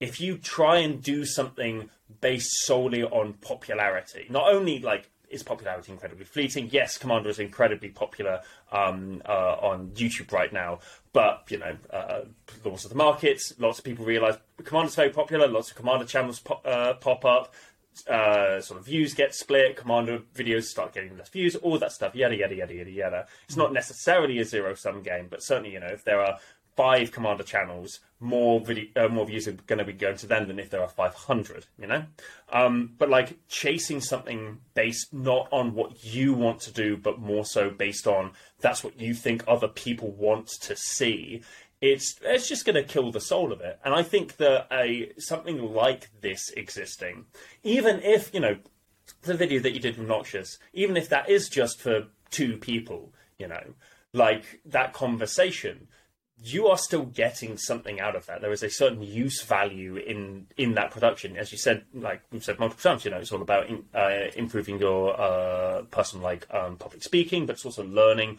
about you know the t- tools of the trade and stuff like that, and also getting a perspective on the even like the perspective on outside of YouTube and what maybe exists uh, after it and after social media and stuff like that it doesn't matter if that gets three views or three million. Fundamentally, it's still the same thing that you've made, and what mm-hmm. you get out of that um, needs to be something other than views and mm-hmm. money. Because if you chase views and money, you're just going to end up fully disappointed. Like if so, you if you make stuff yeah. wanting views and you don't get the views, you're gonna feel horrible. If you make stuff that you love and doesn't get the views, you've made something that you love, and if it does get the views, woo! You know? Yes. Yes, that's it's a good by, woo. That's a good conclusion. that that is an excellent woo. Like, uh, it is a good byproduct. And don't get me wrong, like intellectually, I understand that. And you know, as I said, I do this thing. It's more for like my own fulfillment. And uh, the way I see it is, I can't control how the market responds to what I do. So I can only yeah. control the inputs that I have, which is like I do things to the best of my ability, to my own interests, and I, I think about things not as like I need to hit a certain target with a video or with an episode. It's more about like, am I getting something on the side out of it? Am I uh, am I mm. learning something interesting by talking to my guests? Which, for example, this I I'm getting a ton. Like even if this was not released out into the public world, I felt like this was really fun and this is a good use of my my time. Hopefully, it's not a waste of your time, but I feel like it's no, no, no, it's, it's been really it's been really fun. Um, but at, on the other hand, there's this kind of like thing in me which is kind of the greed, right? Which is like, mm-hmm. if I'm doing this, I want to get as many people on the train because mm-hmm. I'm already doing it. So why not try to get more people on the train? Like if I can spend a little bit more effort on the intro or marketing it or the thumbnail mm. or I have a different voice now. Uh, you know, I, I, was just going with it. I was like, "Oh, if, this is yeah, the train yeah, voice." It's getting deeper. Okay, yeah, if, if, uh, yeah, it's the train conductor voice. So if I can, if I can put a little bit more like oomph on this. Like mm. if I can like technique it a little bit more, maybe I'll get like a little bit more people to listen to it, and that's gonna be good, right? Because mm. I feel like you don't. It's kind of like a little bit of touching on what you said earlier. It's like you don't.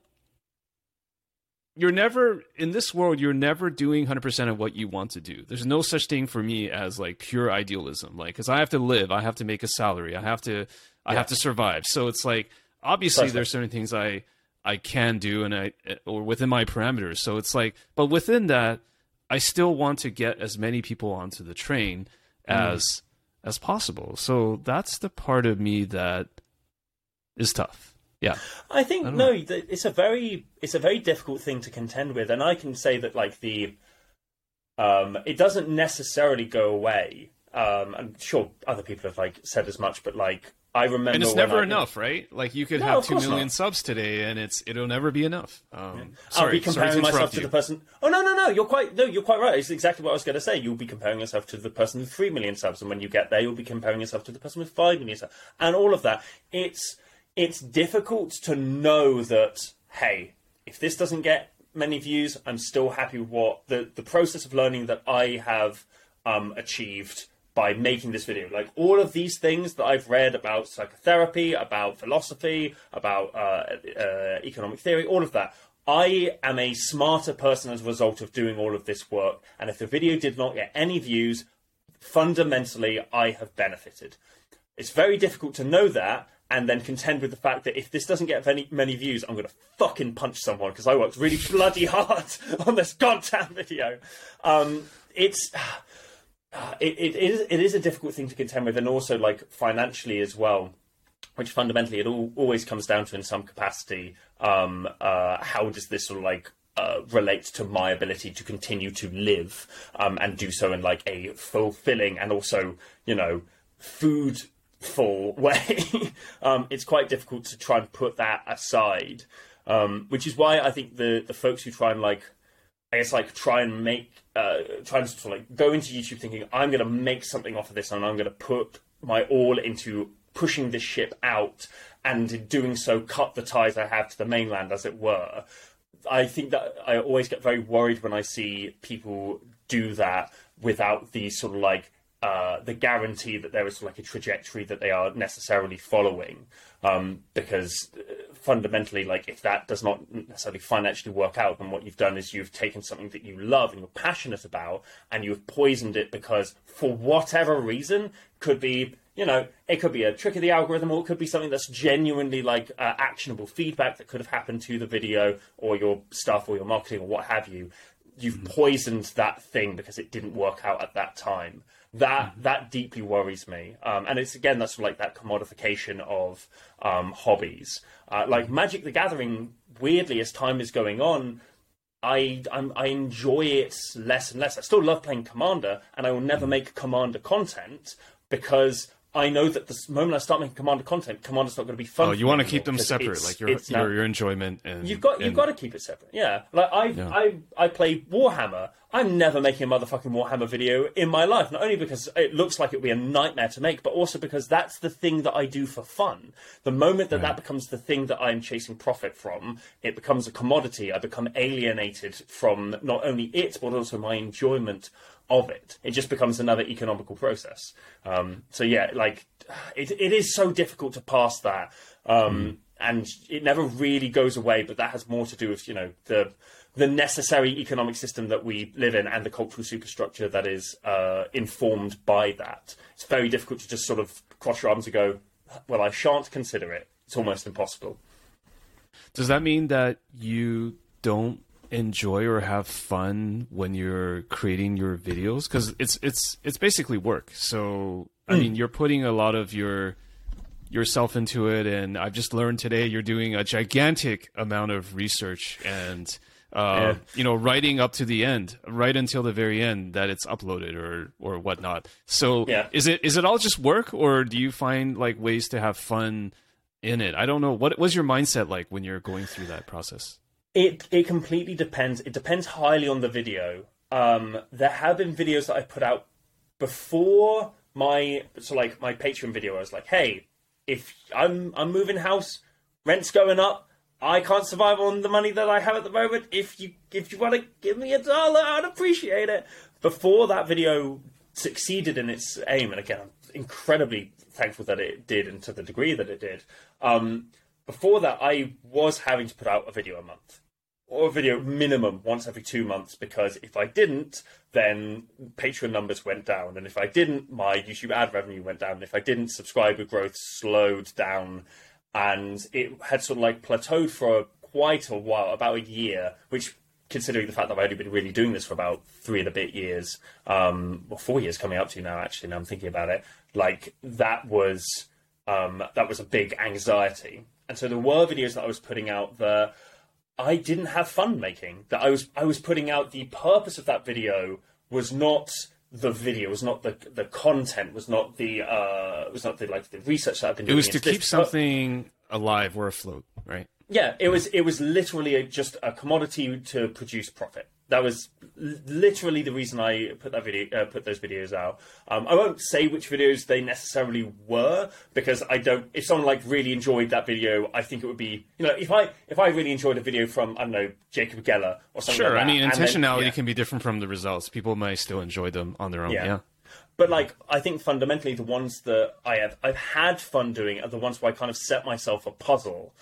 Um, be it and the videos like that, like my video about humankind, that game that flopped, um, the video about you know anarchism, the video that I'm making now. The puzzle is how do I fit this bizarre, huge topic into a conversation about Magic the Gathering? How do I do that? And that's the fun of it, unraveling that puzzle and working out how to do it. Uh, but the other videos, which are just like, I know, you know, uh, wouldn't it be funny if this card was this card? Or it's it's just like that's just work to do, and I don't have fun, and I I feel very alienated from from that work. And I remember when um I was considering stopping YouTube um uh at some point because I think I just had three videos that I put out like that where the spark wasn't there, and I was just like I'm I'm just creating content because I've got to pay my bills, and this feels like I'm bussing tables at the seafood restaurant or I'm doing a shift at the nightclub. The only difference is that I'm not sweeping up um, fish sticks and rubbing down alcohol. I am uh, like looking on Scryfall, desperate for inspiration, um, and like writer's blocks and stuff like that that would happen were true, true nightmares. Um, but like now that I have the space to actually pursue the things, pursue those puzzles. I feel a lot more connected to the work that I'm making, and I feel um, that the the uh, the last two videos that I've um, made, as in like a thing that I've written a script for and put out, easily my two favorite videos that I've made on the channel. Um, uh, and that's also reflected in the views and the comments as well, which has been quite nice, and the and the feedback, um, which has been a delight. Um, I'm very happy with how things are presently. I'm so happy to hear that. I'm so happy for you that that is that is the case right now. And when you're making those videos that you are wanting to make, that you're very happy about making, like the the recent ones, what is the most fulfilling part of that process? Is it was it is it during the process of making it? Is it releasing it? Is it reading the the feedback or hearing the feedback? Like what what part of it is the most mm-hmm. like like gets you right in your I don't know what's the analogy like heart or in the gut. Yeah. Like, what's what's the most fulfilling? Yeah, I guess it it depends on the video.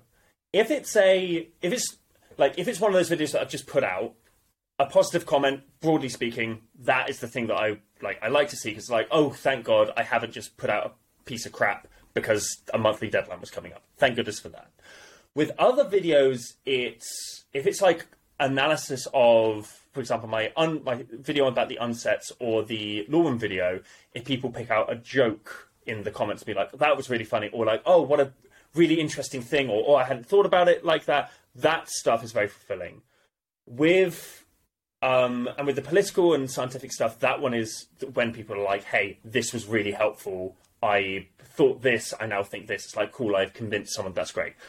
This video, because a lot of it is like analysis and interpretation and kind of getting very mm, uh, metaphorical and meta and something like that, making a connection. I do feel like um, you know a researcher who's just had a eureka moment uh, when you know I've been uh, again I can't spoil it because it comes right at the end of the video, but I was recording the end of it. Uh, it's not fully done. I've got to record bits in the middle for reasons that potentially will become uh, clear uh, when it comes out. But like I was recording the end, I was like, this what I've written here is kind of naff. Th- This doesn't seem right. Like I say this, but it's clearly this. And then I sat there and went, wait, it's clearly that. And then I ran and I started writing it down. I was like, oh my god, I've cracked it. I've finally got a conclusion that I'm happy with, and not one that kind of feels like Right. a necessity. And that's the one that I then pitched to um, my partner, and was just like, does this make sense? Uh, that that was like again, jigsaw puzzle went in place, and that was so fulfilling. Um, Yeah. like Yeah. yeah. So I guess like the, the feedback when you're hitting the and wall and then you figure out a way to get past it and uh, that that eureka Mm. Yeah, yeah. moment right Yeah, precisely. It's you know the um uh the the Dark Souls boss you've died to forty times in a row, and you've just realised that you can parry the attack that keeps killing you. Like it's oh that's how I'm supposed to do it. Um, like it's it's the conclusion of the puzzle. Yeah, it's yeah. I think that's it's the conclusion of the puzzle. It's solving the puzzle, and also people appreciating how you've solved the puzzle. Those are the two fundamentally satisfying parts of it. Um, and also making really shitty cosplays because that that just make that just tickles something inside of me. Like making purposefully bad like Oko cosplays where my crown is spray painted tinfoil and I've just literally sellotaped leaves to a jacket that I found in a thrift store. Like that. Oh, that's delightful. I'm a big fan of that. Yeah, that really appeals to your sensibilities. I can definitely see that coming through in your in your work. I love that. Thank I love you. that. Thank you. Ramshackled baby. Let's go. Ramshackle. All right, so we got to talk about this. Uh, you talked about you know political content in your videos, and obviously there's Hmm. a there's a high political element to to some of the videos. I can't say all of them, right? No. But um, it's very much something that for someone who watches your content, there's a thread. So. I want to know, like, let's not get too because this this will be this could be potentially be a whole nother podcast. But I kind of just want to know, like, Yeah. how like because I, I I guess I should say that I just want to get to know like how you have the political beliefs that you do. Like, what were kind of the things that went on in your life that uh, I, I'm hesitant to use labels, but I, I don't know what you would describe yourself as, like a, a socialist. Is that is that fair to say? I um I I I usually use communist. Um, Communist. As opposed, okay. so socialist. maybe maybe you could first um, help me for in your own words, like define a communist and maybe the difference between a communist and a socialist. And hopefully this won't be like five hours, but uh, I would I just want to know because this whole thing is about my curiosity. I really want to. I I really want to know. Like yeah. So for me, the reason I use communist over socialist or anarchist um, is because the way that I view ideology um, and the way that I view uh, these sort of like um, necessary steps that must be taken um, in order to uh, prevent you know, the collapse of global ecosystems and also uh, to overcome the flaws um, and injustices inherent within our current economic system um, uh, is that ideology is a tool, and the use of that tool um, is the thing that is going to uh, get us into a better space. Ideology, uh, viewing it like that rather than as a uh, a football team. Uh, and I know that there are a few folks who, you know, I know in real life and also see them sort of like online who don't necessarily, from at least my perspective on the stuff that they um, put out and they sort of like declare, don't necessarily use that as a um, as a way of viewing the world as an and as a uh, an analysis for how to provide a better one, uh, but more so just like uh, an aesthetic or a um, a desire to sort of belong to some kind of uh, group, almost like a you know almost like a political fan club. Um, So and more like a football of- club, basically. yeah, exactly. Yeah. Um, you know, my my team has done this, your team has not done this, therefore my team's better. Rather than using that as an uh, an opportunity to go, okay, but why has that happened? Right? Why did this work? Why did this not work? And then drilling down to sort of like the fundamental contradictions within the reasons why things worked or didn't, so that we can then learn from them in the future, either as successful practice or as things to avoid. Uh, and so that's why I, I say um, communist more so um, than socialist, uh, simply because I, uh, the way that I understand my ideology, the goal um, uh, is like that uh, that classic sort of um, uh, Marxian idea of a stateless, classless, moneyless society. That is, from my perspective, the uh, eventual uh, goal that uh, humanity ought to be striving towards, and whatever ideology uh, brings that goal closer, whichever one seems at the time in uh, national conditions or global conditions um, seems to be the one that's going to bring that about faster or uh, more ethically or what have you. That is the ideology that um, needs to be supported. And you can have multiple different, um, you know, uh, ideologies diff- relating to different sort of like social conditions that could be not necessarily competing against each other for being the thing that's going to finally, you know, break the yoke of capitalism or whatever. But certainly through an analysing the uh, the game gains and failures of different uh, socialist experiments or anarchist experiments, we learn a lot more than if we are to view them exclusively as team Team A and Team B. Uh, in the race against uh, the destruction of all life on Earth, um, so yeah, like uh, that's why I say communist rather than um, uh, socialist specifically.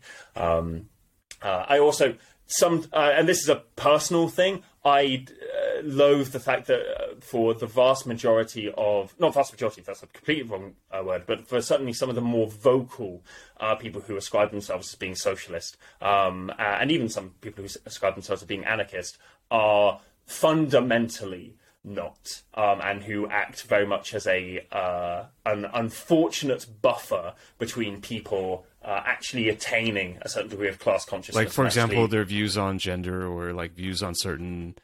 Oh yeah, issues. Or- it, it can be yeah. it can be um, it can be like any any number of things. Um, Right.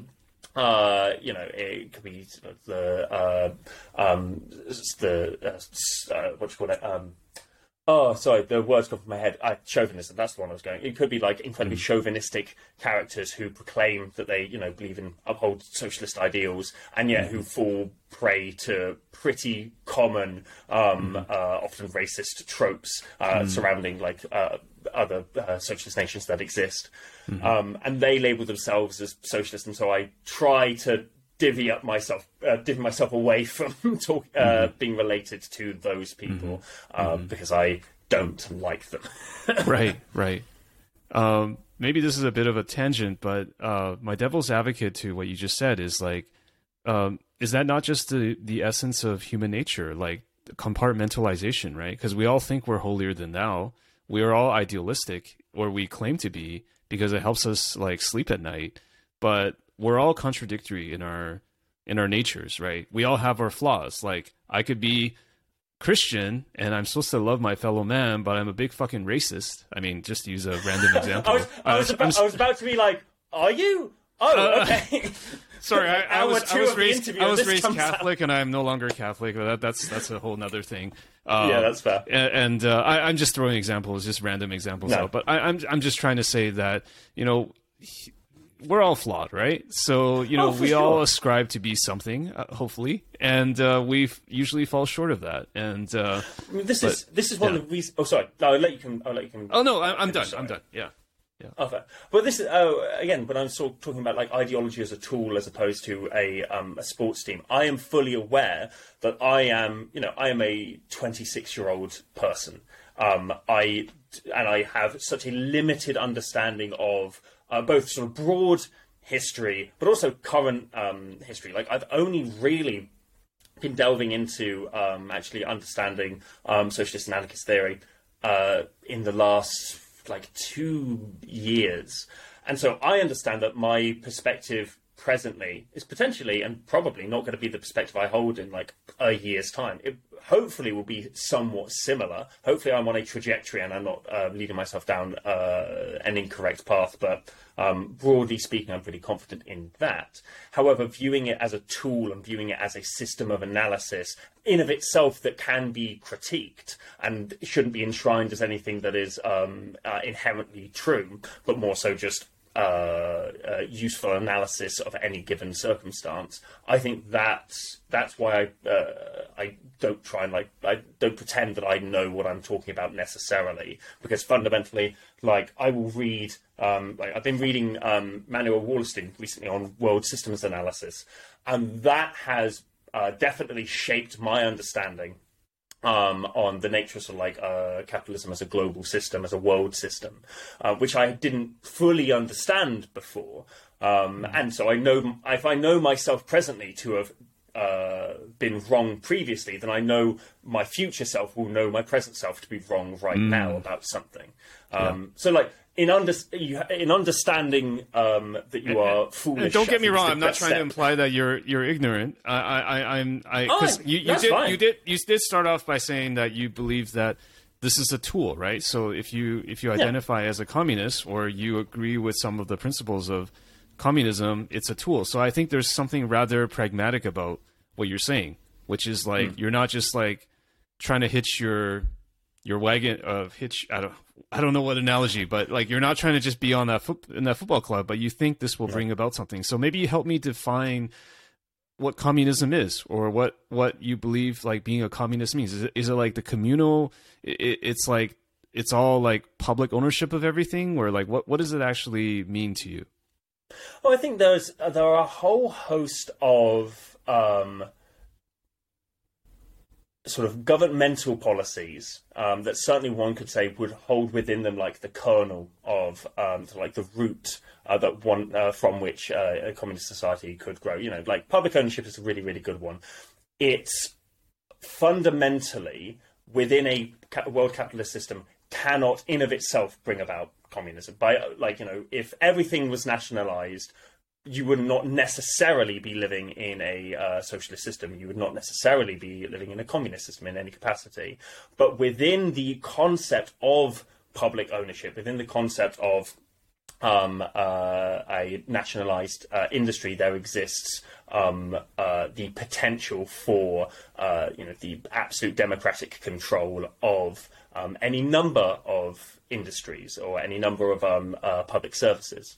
Um, so there are a whole load of things that um, prospectively, like that, um, uh, hold like some elements that will one day become uh, communism. In the same capacity that uh, sort of like under feudal society there were many aspects that contained the kernel of sort of like capitalism right like the uh, you know people who would uh, serfs who would produce um, uh, a surplus of goods um, that you know the local lords would take their cut. They would uh, save some for their you know uh, families and save some for themselves and save some for their community. And if they had any left over, that would be exchanged in some capacity, um, potentially even for um, when you know minting occurred, potentially for coin that in of itself was not a um, uh, did not a capitalism make, but certainly within that action, within that uh, production of surplus, um, uh, yeah, production of surplus, full stop, and the exchange of that surplus for money, there existed the thing from which capitalism would eventually grow.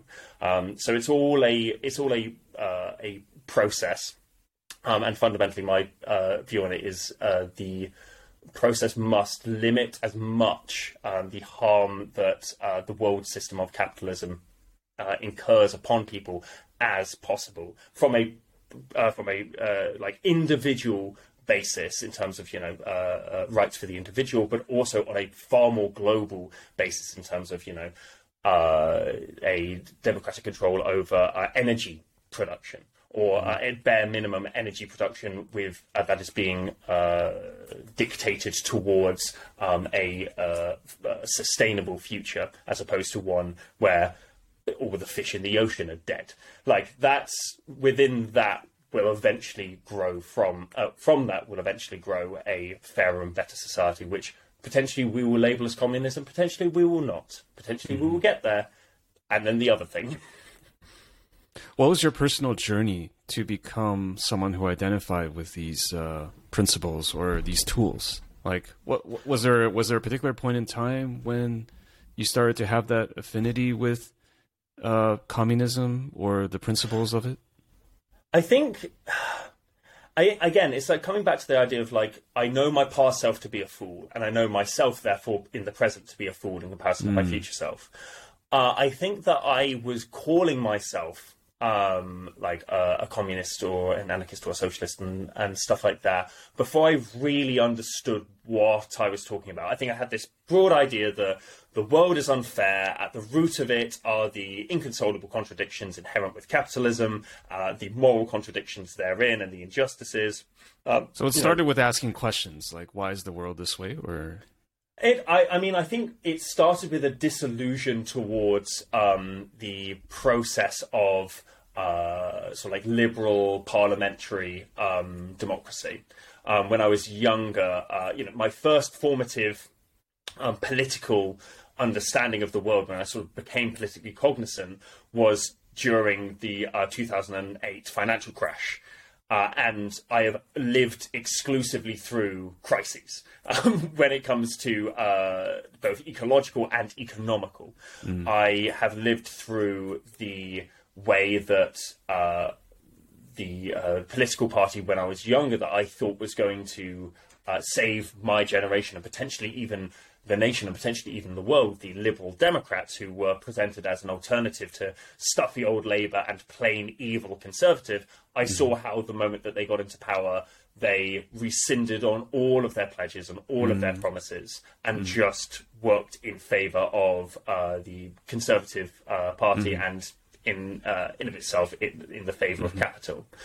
And as time went on, and as further and further injustices compounded themselves around me, it was only until the uh, eventual uh, failure of Jeremy Corbyn to win uh, the uh, general election 2019 over here that I kind of sat down. I remember, I remember that that night. It was a bad night. I, me and my um, my two housemates at the time, just devastated, absolutely fucking devastated, and it instilled in me a desire to do something because here I had someone coming in who seems to be professing a lot of the things that I thought would be good about the world. Obviously, it wouldn't fix the world that I lived in, but certainly would be massive, massive steps in making it better for a lot of people and had been sabotaged to the point where uh, a nice old man who makes jam on the side is has been cast as literally Satan um, for a vast uh, vast amount of the population of England. Um, and I kind of sat there and went, well, what can I do? And so I started getting materially involved in my community. But in doing that, I also started to look at well, what are the alternatives to you know Corbyn? What what like why did this fail? Like using you know using the analysis of like why did this not work out and then also looking at okay but what about you know he's he said he's a socialist and they keep calling him a marxist and a trotskyist and a stalinist what are all of these things later mm. i hmm. find out that uh, uh, you can't really be a trotskyist and a quote unquote stalinist turns out those things are kind of contradictory i didn't really know that at the time mm. and then going in and actually reading about um, marx actually sitting down with sort of like pe- people in my community and going through it and educating ourselves. And from that, my understanding about the world has massively, massively developed. Um, I can't recommend people uh, sort of like delve into like the fundamental philosophies that underpin a lot of Marxism, um, dialectical materialism specifically enough because it just revealed a a certain uh, revealed a way of looking at the world that I kind of just understood as being common sense but mm. up until it was up until the point that it was explained, but how how does that make the world work? That I it clicked in my head of like, oh shit, that's how the world works. Like, uh, it's uh, are you? I don't know if you're particularly familiar with uh, dialectical materialism as a um, uh, as a concept. I know that you've read like uh, philosophy books yourself. No, um, maybe you could explain it for, for me or for the audience, uh, uh, for both. Yes. Yeah, sure. Yeah. So um, it's it's two component parts. It is the uh, dialectic and it is uh, materialism. Dialectics is the understanding that, um, uh, amongst many things, uh, nothing in the world exists in a vacuum. Mm. Everything um, that exists uh, is influenced by things around it. Mm-hmm. Uh, that nothing exists in a fixed state. Everything is in a process of growth or decay, of change in some capacity. Um, and that, uh, oh, there was one more thing that's very, very important. Hang on. one sec, it will come straight back to me, I swear to you. Everything's at a state of change, everything's in flux. Oh, yes. Um, and that uh, everything that exists um, presently is the result of uh, these series of processes that, if understood in their sort of like totality and fully, um, uh, are just the logical conclusion of those various different events interacting with one another and those objects. Mm. Um, it's sort of like these, uh, the science of why things happen. In the same way that you know, if you heat water, it will boil. Mm-hmm we can use that as a way of explaining social phenomena and social mm-hmm. change and economic systems. And so events like and phenomena don't happen um, in a vacuum. They're all they're interconnected, uh, and all things are impermanent. I mean, there's kind of a Buddhist thing in there about like they're either decaying yeah. or or growing, but they're not they're not sitting still. The only constant is change in all of that. Uh, okay. like so that's the that's the dialectic the materialist section of it and this is the thing that um, uh, marx uh, i think a lot of people when they hear karl marx they think oh that's the person that invented communism or whatever I think fundamentally, and Kwame Ture actually puts this really, really well. There's a wonderful um, uh, uh, speech that um, uh, he gave on sort of Marx, where he's talking about like fundamentally, um, anyone could have come to the conclusions that Marx came to in an economic capacity. They could see that um, uh, a worker being paid a wage um, that was lesser than the value that they created um, in the products that they were making would necessarily cause uh, an economic catastrophe where the workers cannot buy back the things that other workers have actually made for them. Thus, things get overproduced, thus, the economy crumbles. All that stuff. He said that the main thing that uh, Marx uh, brought to the world, the main useful thing, was the materialist aspect of the dialectic, which is very, very simple it's this idea that all things that exist, as we understand them, that they change, that they're influenced by other things. The main thing that first starts that process of change is the material world and people's material conditions. Specifically, how do people um, uh, get the uh, ability to survive? You know, how do they get food? How do they get shelter? All that stuff. That is the thing that kickstarts all change in the world. That uh, eventually will uh, result in a social change, which will then inform the uh, material uh, base that will then, in of itself, create a new social change, and it goes around like that. And in understanding that uh, it is ma- the material world first that needs to be changed, and not you know people coming up with really good ideas. It is, uh, in fact, if people do come up with really good ideas, it is because they are exist in a space in a uh, environment which allows them to do that, which gives them, for example, in my capacity, gives me the financial uh, security to sit down and read all of this work and produce it. Like it's the understanding that uh, improving the environment fundamentally is the uh, main way that we bring about a better uh, a better society, better societal ideas, and improving the uh, efficiency of production and improving all of that, the material base will lead to a better cult, uh, cultural idea of the world. Um, so those two things taken in conjuncture, which I think the sec- the first part, the dialectics, always kind of just made sense to me. Yeah, it's nothing exists in a vacuum. Nothing is just the same forever. That kind of just makes sense. But it was the materialist part that was like, this explains why it was that we didn't just go from like uh, someone come up comes up with this great idea of like, well, hey, why don't we all just you know share all of our stuff forever and yeah. and there we go, we're all happy. Why why is it that if someone said that uh, 10,000 years ago, it didn't happen. Well, because right. of the materialist process of the world. Yeah. Oh, that's that's great. I mean, it, it's really just like a lot of concepts that I would say that I identify with as well. Although I've not had that, I've not called it that, but it's just hmm. something mm. that I've I've lived through and and, and I I yeah. associate with. And I'm glad you're going through all this with me because um, my very ignorant view of people who call themselves um, socialists or communists is that they think the world can just can just like like oh you know like yeah. capitalism evil communism good. Uh, we should just abolish think this, this this today. yeah, yeah, just like just yeah. imp- like I, they my ignorant view of people who label themselves a certain way is that um, first of all they're in a football team. Second of all um, they just have this like uh, ignorance of like the human condition. Like they just think that things are like perfectly efficient in a system, and I should be able to like put this policy forward, and it's just gonna work.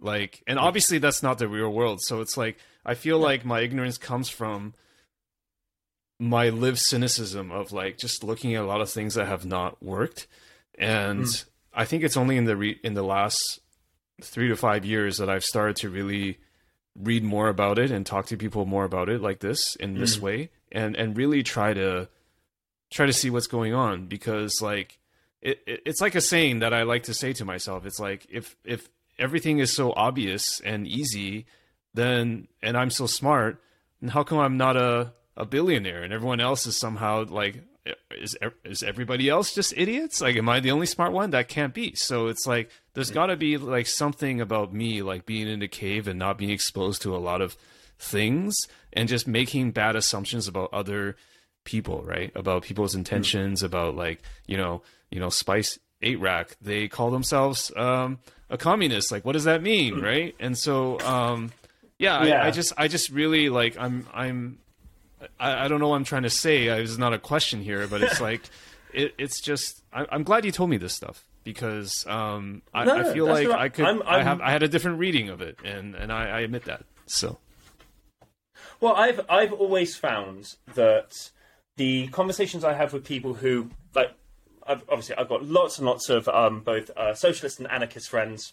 Um, I've had lots and lots of conversation with them, and I, it's always an it's always a joy to talk to people who have like you know you can get to the real real nuance of things and dig down to like the root of a um, root of a theory and like oh but what uh, how would we compare um, you know a, a, a Dengist view of this versus how uh, uh, Trotsky would view that or stuff like that. And that's all very interesting but I think the conversations I enjoy the most are with people who have only ever either heard of socialists or um, have met anarchists only on the internet and have this idea of it and being able to be like let's sit down and let's have a chat because fundamentally it's like it's not this big academic uh, you need to have a a, a big brain and uh, uh, you you know you've got to uh, have Uh, you need to have a PhD in to- so- yeah, socialism. exactly, and like all, Yeah. all that, all that. bunch- I mean, like fundamentally, the reason why, um, uh, like uh, sort of like uh, socialist re- uh, revolutions and sort of like anarchist movements have cropped up mainly, um, in, in terms of like their success, mainly within the sort of like imperial periphery and at the um, as uh, uh, Lenin said, the sort of like weak, uh, the weak links of imperialism and sort of like the, uh, the capitalist world system is because fundamentally, when it is explained, it can be very readily understood by anyone. There's this mystique around it, and I think I think a lot of people like to dress it up as being this really complicated thing and like. Look how smart I am using clever uh, words and philosophy, but like I've never, I've I'm not educated in any of this. I've done all of this education myself and just by talking to people um, and by like reading the books and often having to sit down with people and be like, cool, I've I've read Lenin's imperialism. I understood maybe a page. What the fuck is he talking about? Um, like that, and like I mean, I'm you know fundamentally like uh, you know in the in the process of like the Russian Revolution, like Lenin himself was going around to like um, uh, Russian factory workers, many of whom could not read or write, and explaining the nuance between social democracy and socialism to them. And if that if that can be done like hundreds of years ago, it can absolutely be done now. Um, but yeah, it's, I, I always love having conversations with. Um, this is actually a this is a bit of a tangent. I used to have um, I almost certainly will never, never see this person again. Um, but like, I used to go to a party once a year. It was a Eurovision party. And I swear this has something to do with what we're talking about. Um, it was a Eurovision party. Um, and uh, I don't particularly like Eurovision, but a lot of my friends hung out there. It was all good. And I ended up getting chatting to someone at that party. And I think I made a, I think I made a joke about how like, oh, isn't Brexit terrible or something like that. Um, and I made an assumption based on this person that that would just be like that would be it. We would agree, and then we'd move on. That would be that person's worldview, right? Yeah, yeah. yeah, that would be that person's worldview. And that person went, no, actually, I, well, I mean, I voted for Brexit. I was like, fascinating. And then we went to sit in the garden, and we chatted for about three and a half hours. Um, and they like, uh, I was asking them questions, they were asking me questions. I was elucidating, I was attempting to elucidate a lot of the misconceptions that they had about various different things. Um, and every single year that that happened, I think for three years in a row, I would go to that party. That person would be there. It was the only party I'd ever see them at. I'd, we'd go sit in the garden and we'd talk for three and a half hours, and it was great. And it was some of the best conversations that I've had. And people would like come and sit around us and then piss off and come and forth, and it was brilliant. Though, like, and that fundamentally is how you like how you connect with people by like sitting down and having a conversation about like the basic misconceptions that people have. You know, because otherwise you're just you know you're chatting with your pals. It's just very difficult to have those conversations online, right? Or when you're shouting Oh, into impossible. into Twitter or some platform. This, I assume. yeah, I hate I hate like the debate shit Yeah. because it's not a, deb- it, a debate is performance. It doesn't actually change anybody's mind. It's just Twitter is more for jokes, good. right? It's more for like uh, you know, one-liners Oh, yeah. and jokes. It's not really for Yeah. um, I- something more. if yeah, I think that like and, and this is another thing. Like as as useful as these conversations like are, and as useful as it is to put out, so like uh, I would consider what I make propaganda. When you put out propaganda onto you know the internet, lots of people view it. That's great but it's only really in like the real world where you are organizing people that you actually see that change and you actually get people to uh, um, get behind a uh, a policy or get behind an ideology and to have a conversation with them and to develop things um, because if you just talk with people on the internet exclusively and you're just putting out propaganda you are potentially convincing people to then go and do the reading themselves but you're if anyone's like stuck watching um, your work and getting all their political information from you exclusively, then nothing's actually changing. You know, mm-hmm. you're not those those people aren't necessarily changing anything in their in their immediate environment. You have to encourage people to go out and do do good. You know, you've got to encourage, encourage people to go out and organise their workplaces into unions, organise their communities um, uh, into uh, uh, sort of like defensive organisations, um, or organise, you know, uh, for dual political power, stuff like that.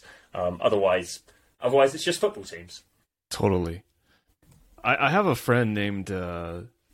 I have a friend Ian who whom it's really interesting. I've only met him once in my mm. entire life. Like met him once in real life because we we play Magic, right? He plays Magic as well. Uh, yeah. He's in the U.S.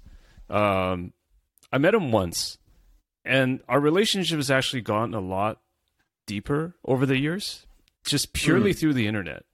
Um, and I think what happened was he recognized that I was one of the few people that when he told me stuff, like I would actually remember it and uh, reference it later on, or he would send me a link, mm. almost like because you know, like when you send someone a link, like they don't really most of the time, like 90 percent, not they're not going to open it. But I actually read stuff that he sent me and like about politics or like other various things, and I hmm. actually responded back to him like to in a way that he knew that I read the whole thing, like down to the last mm. paragraph.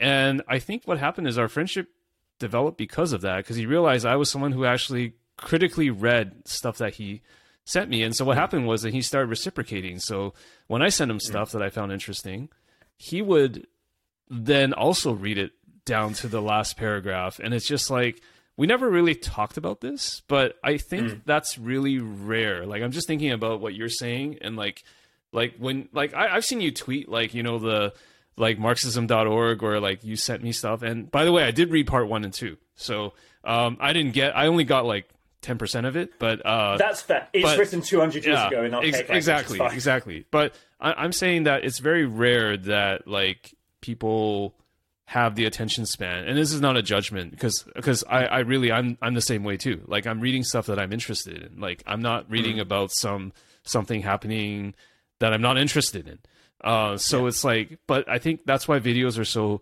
so powerful because they they do let you they do let our lizard brains like run them in the background while we're doing laundry and like we're absorbing something. But I think critical reading these days is just super hard. And I think that um, to make my point, it's like you do need to have that like face to face dialogue with someone 99% of the time to actually absorb new information. Because yeah. like it doesn't like even your fans, I'm sure if you like tweet out something today, I don't think like one out of 10 people are going to like really like tweet like I'm I'm not saying this to be dismissive, but like it's just from my own anecdotal experience. You you know what I mean, right? No, I, I know what you mean. I'm just finding it very funny that you're saying that the last thing I tweeted out was a picture of one of the new Phyrexian um, uh, monsters that have all the teeth on it. Just oh yeah, caption, yeah, yeah, I enjoyed that teeth, one. Teeth, teeth. It's like yeah. no, no, they, people can enjoy that. Theory, that, that is something that like 99% people will enjoy. But I'm saying if you're like, mm. if you're going deeper than that, if it's something not visual, then it's very hard. Like if you if you said like, hey, I recommend everybody read, um, like you you tweeted out your reading list for for the uh, mill versus discard video, the the one the stat yeah, yeah, that you showed me. Like, I'm curious how many people like will try to figure out like what is the Oxford Companion to the Mind? Like what what is actually in there? Like have they tried to did they try to like I'm curious, like what what is what is what is this book about? It's it's it's a it's a so alluring. somewhat it's a somewhat out of date dictionary for uh, psychiatric and uh, psychological terminology with a little bit of um, like uh, I've only like drawn a few things from it just to like sometimes like obviously as I said I'm not actually educated into like reading philosophy. I don't get it all the time. I also I'm not educated in political theory. This is all my personal like hyperfixation or whatever the fuck. Yeah. Sometimes I need someone to like explain it again to me, but in smaller words. Um, like you, uh, it's like the, there's that Simpsons bit where um, uh, Homer's like reading, uh, like there's a montage and he's reading like how to be um, how to be successfully self-employed. Um, and he's reading that and he's got his glasses on, and then it cuts to a shot of that in the bin, and back up to him. It's like um, being self-employed for dummies, and then it cuts to a shot of that in the bin, and then he's reading a book, how to read a book, or something like that. It's like it, it feels very much like I am. I love that I've bit, gone yeah. to this. It's so good. I've gone to this for their perspective on what uh, Descartes' perspective on the mind-body problem is, just to make sure that my perspective on it isn't fully warped by the fact that I don't know how to necessarily read philosophy. Um, so, like, yeah, it's um, some of it is like I, I try and uh, recommend like edu- uh, not educational, accessible stuff as often as I can. Stuff that's like very plain spoken or easy to like get to grips with. I am uh, like especially like more modern stuff. Um, I've been really enjoying, um, uh, for example, uh, the People's Republic of Walmart at the moment, um, which is a, uh, a very interesting book which makes the argument that economic planning as like a a concept hasn't actually gone away. It's just uh, become the exclusive purview of uh, in uh, within industry, um, and indeed the industries that attempt to have, for example, an internal market within them, oftentimes fall into the same kind of crises that the world system of capitalism does.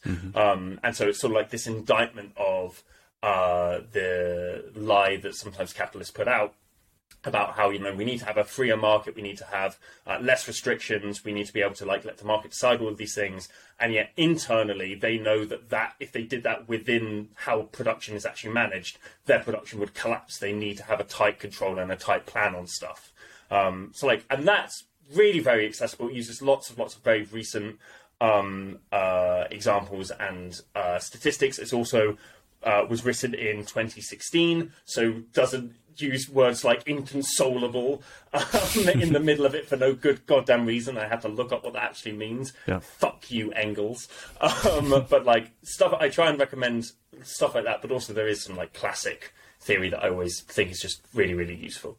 How do you figure out what new books to read? Um, sometimes it will come from other people recommending them. Um, in fact, a lot of the time it does. There'll be people who um, um, take a picture of a uh, uh, a book and be like, "Hey, uh, if you enjoyed this, um, read this," or uh, "These were the top ten books that I read this year." Uh, I think like um, oh, one second. Um, like how Europe underdeveloped Africa was one of those ones for me where someone like uh, had just a picture of it and was like, "This is phenomenal and really in- important for people to read." It's like, cool, I'll give this a go, and it was brilliant. Um, and uh, even this, like, this is a great example of pretty much every book that I've read gives me a new perspective on stuff and proves myself in the past to be a fool.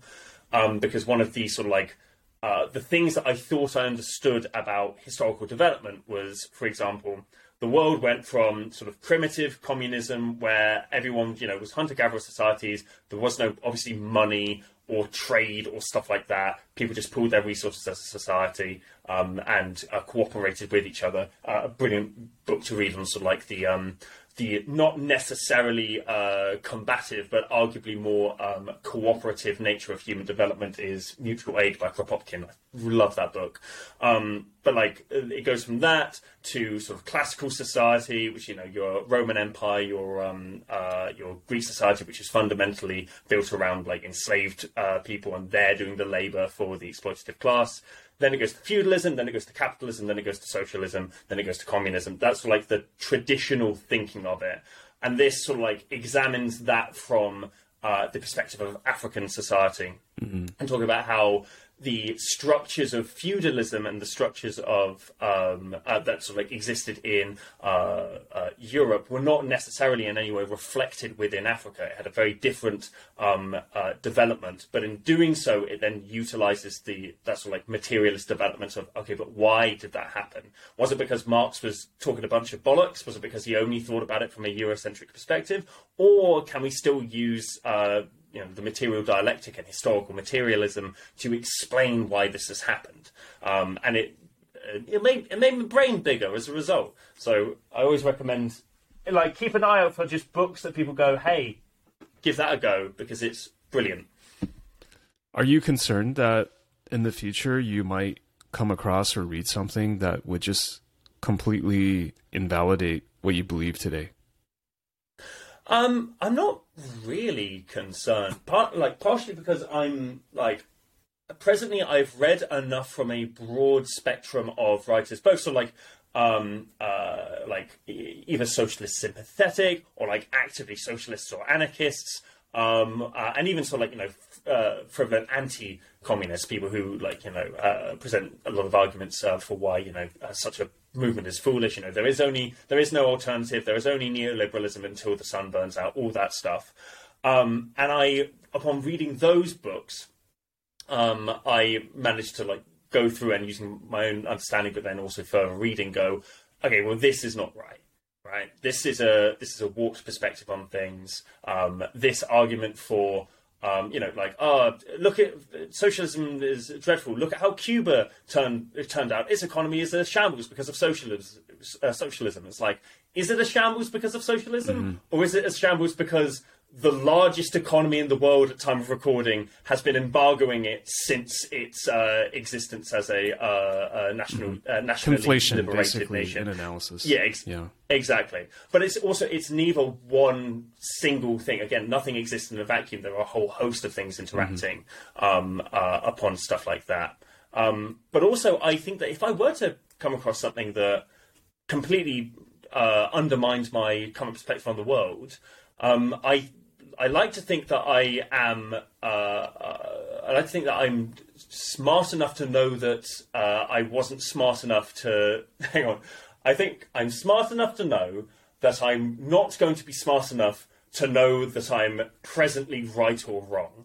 That mm. it's always going to be a process. Mm. Um, and I think as well, like if I believe if I believe the same things that I believe today in 20 years, and my analysis of the world does not change at all, then that's that's football team behaviour. You know, yeah. it doesn't necessarily mean that I'll stop being a communist. I frankly doubt that, just based on the sort of breadth of reading that I've had and how convinced I am presently of those um, uh, of those arguments.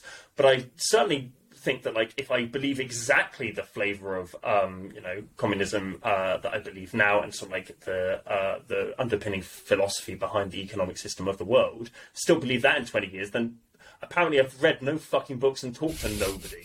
Um, because because how else how, how else could I possibly think that you know? Sure, that would be like the more concerning yeah. thing is if there's no change to your your yeah, uh, mental model precisely. or how you think about it. And it doesn't it doesn't have to be a major change. You don't have to like every five years become a you know have a completely different ism um, yeah. that you ascribe your ideology to. But you certainly do need to adapt and un- adapt your understanding to a changing world.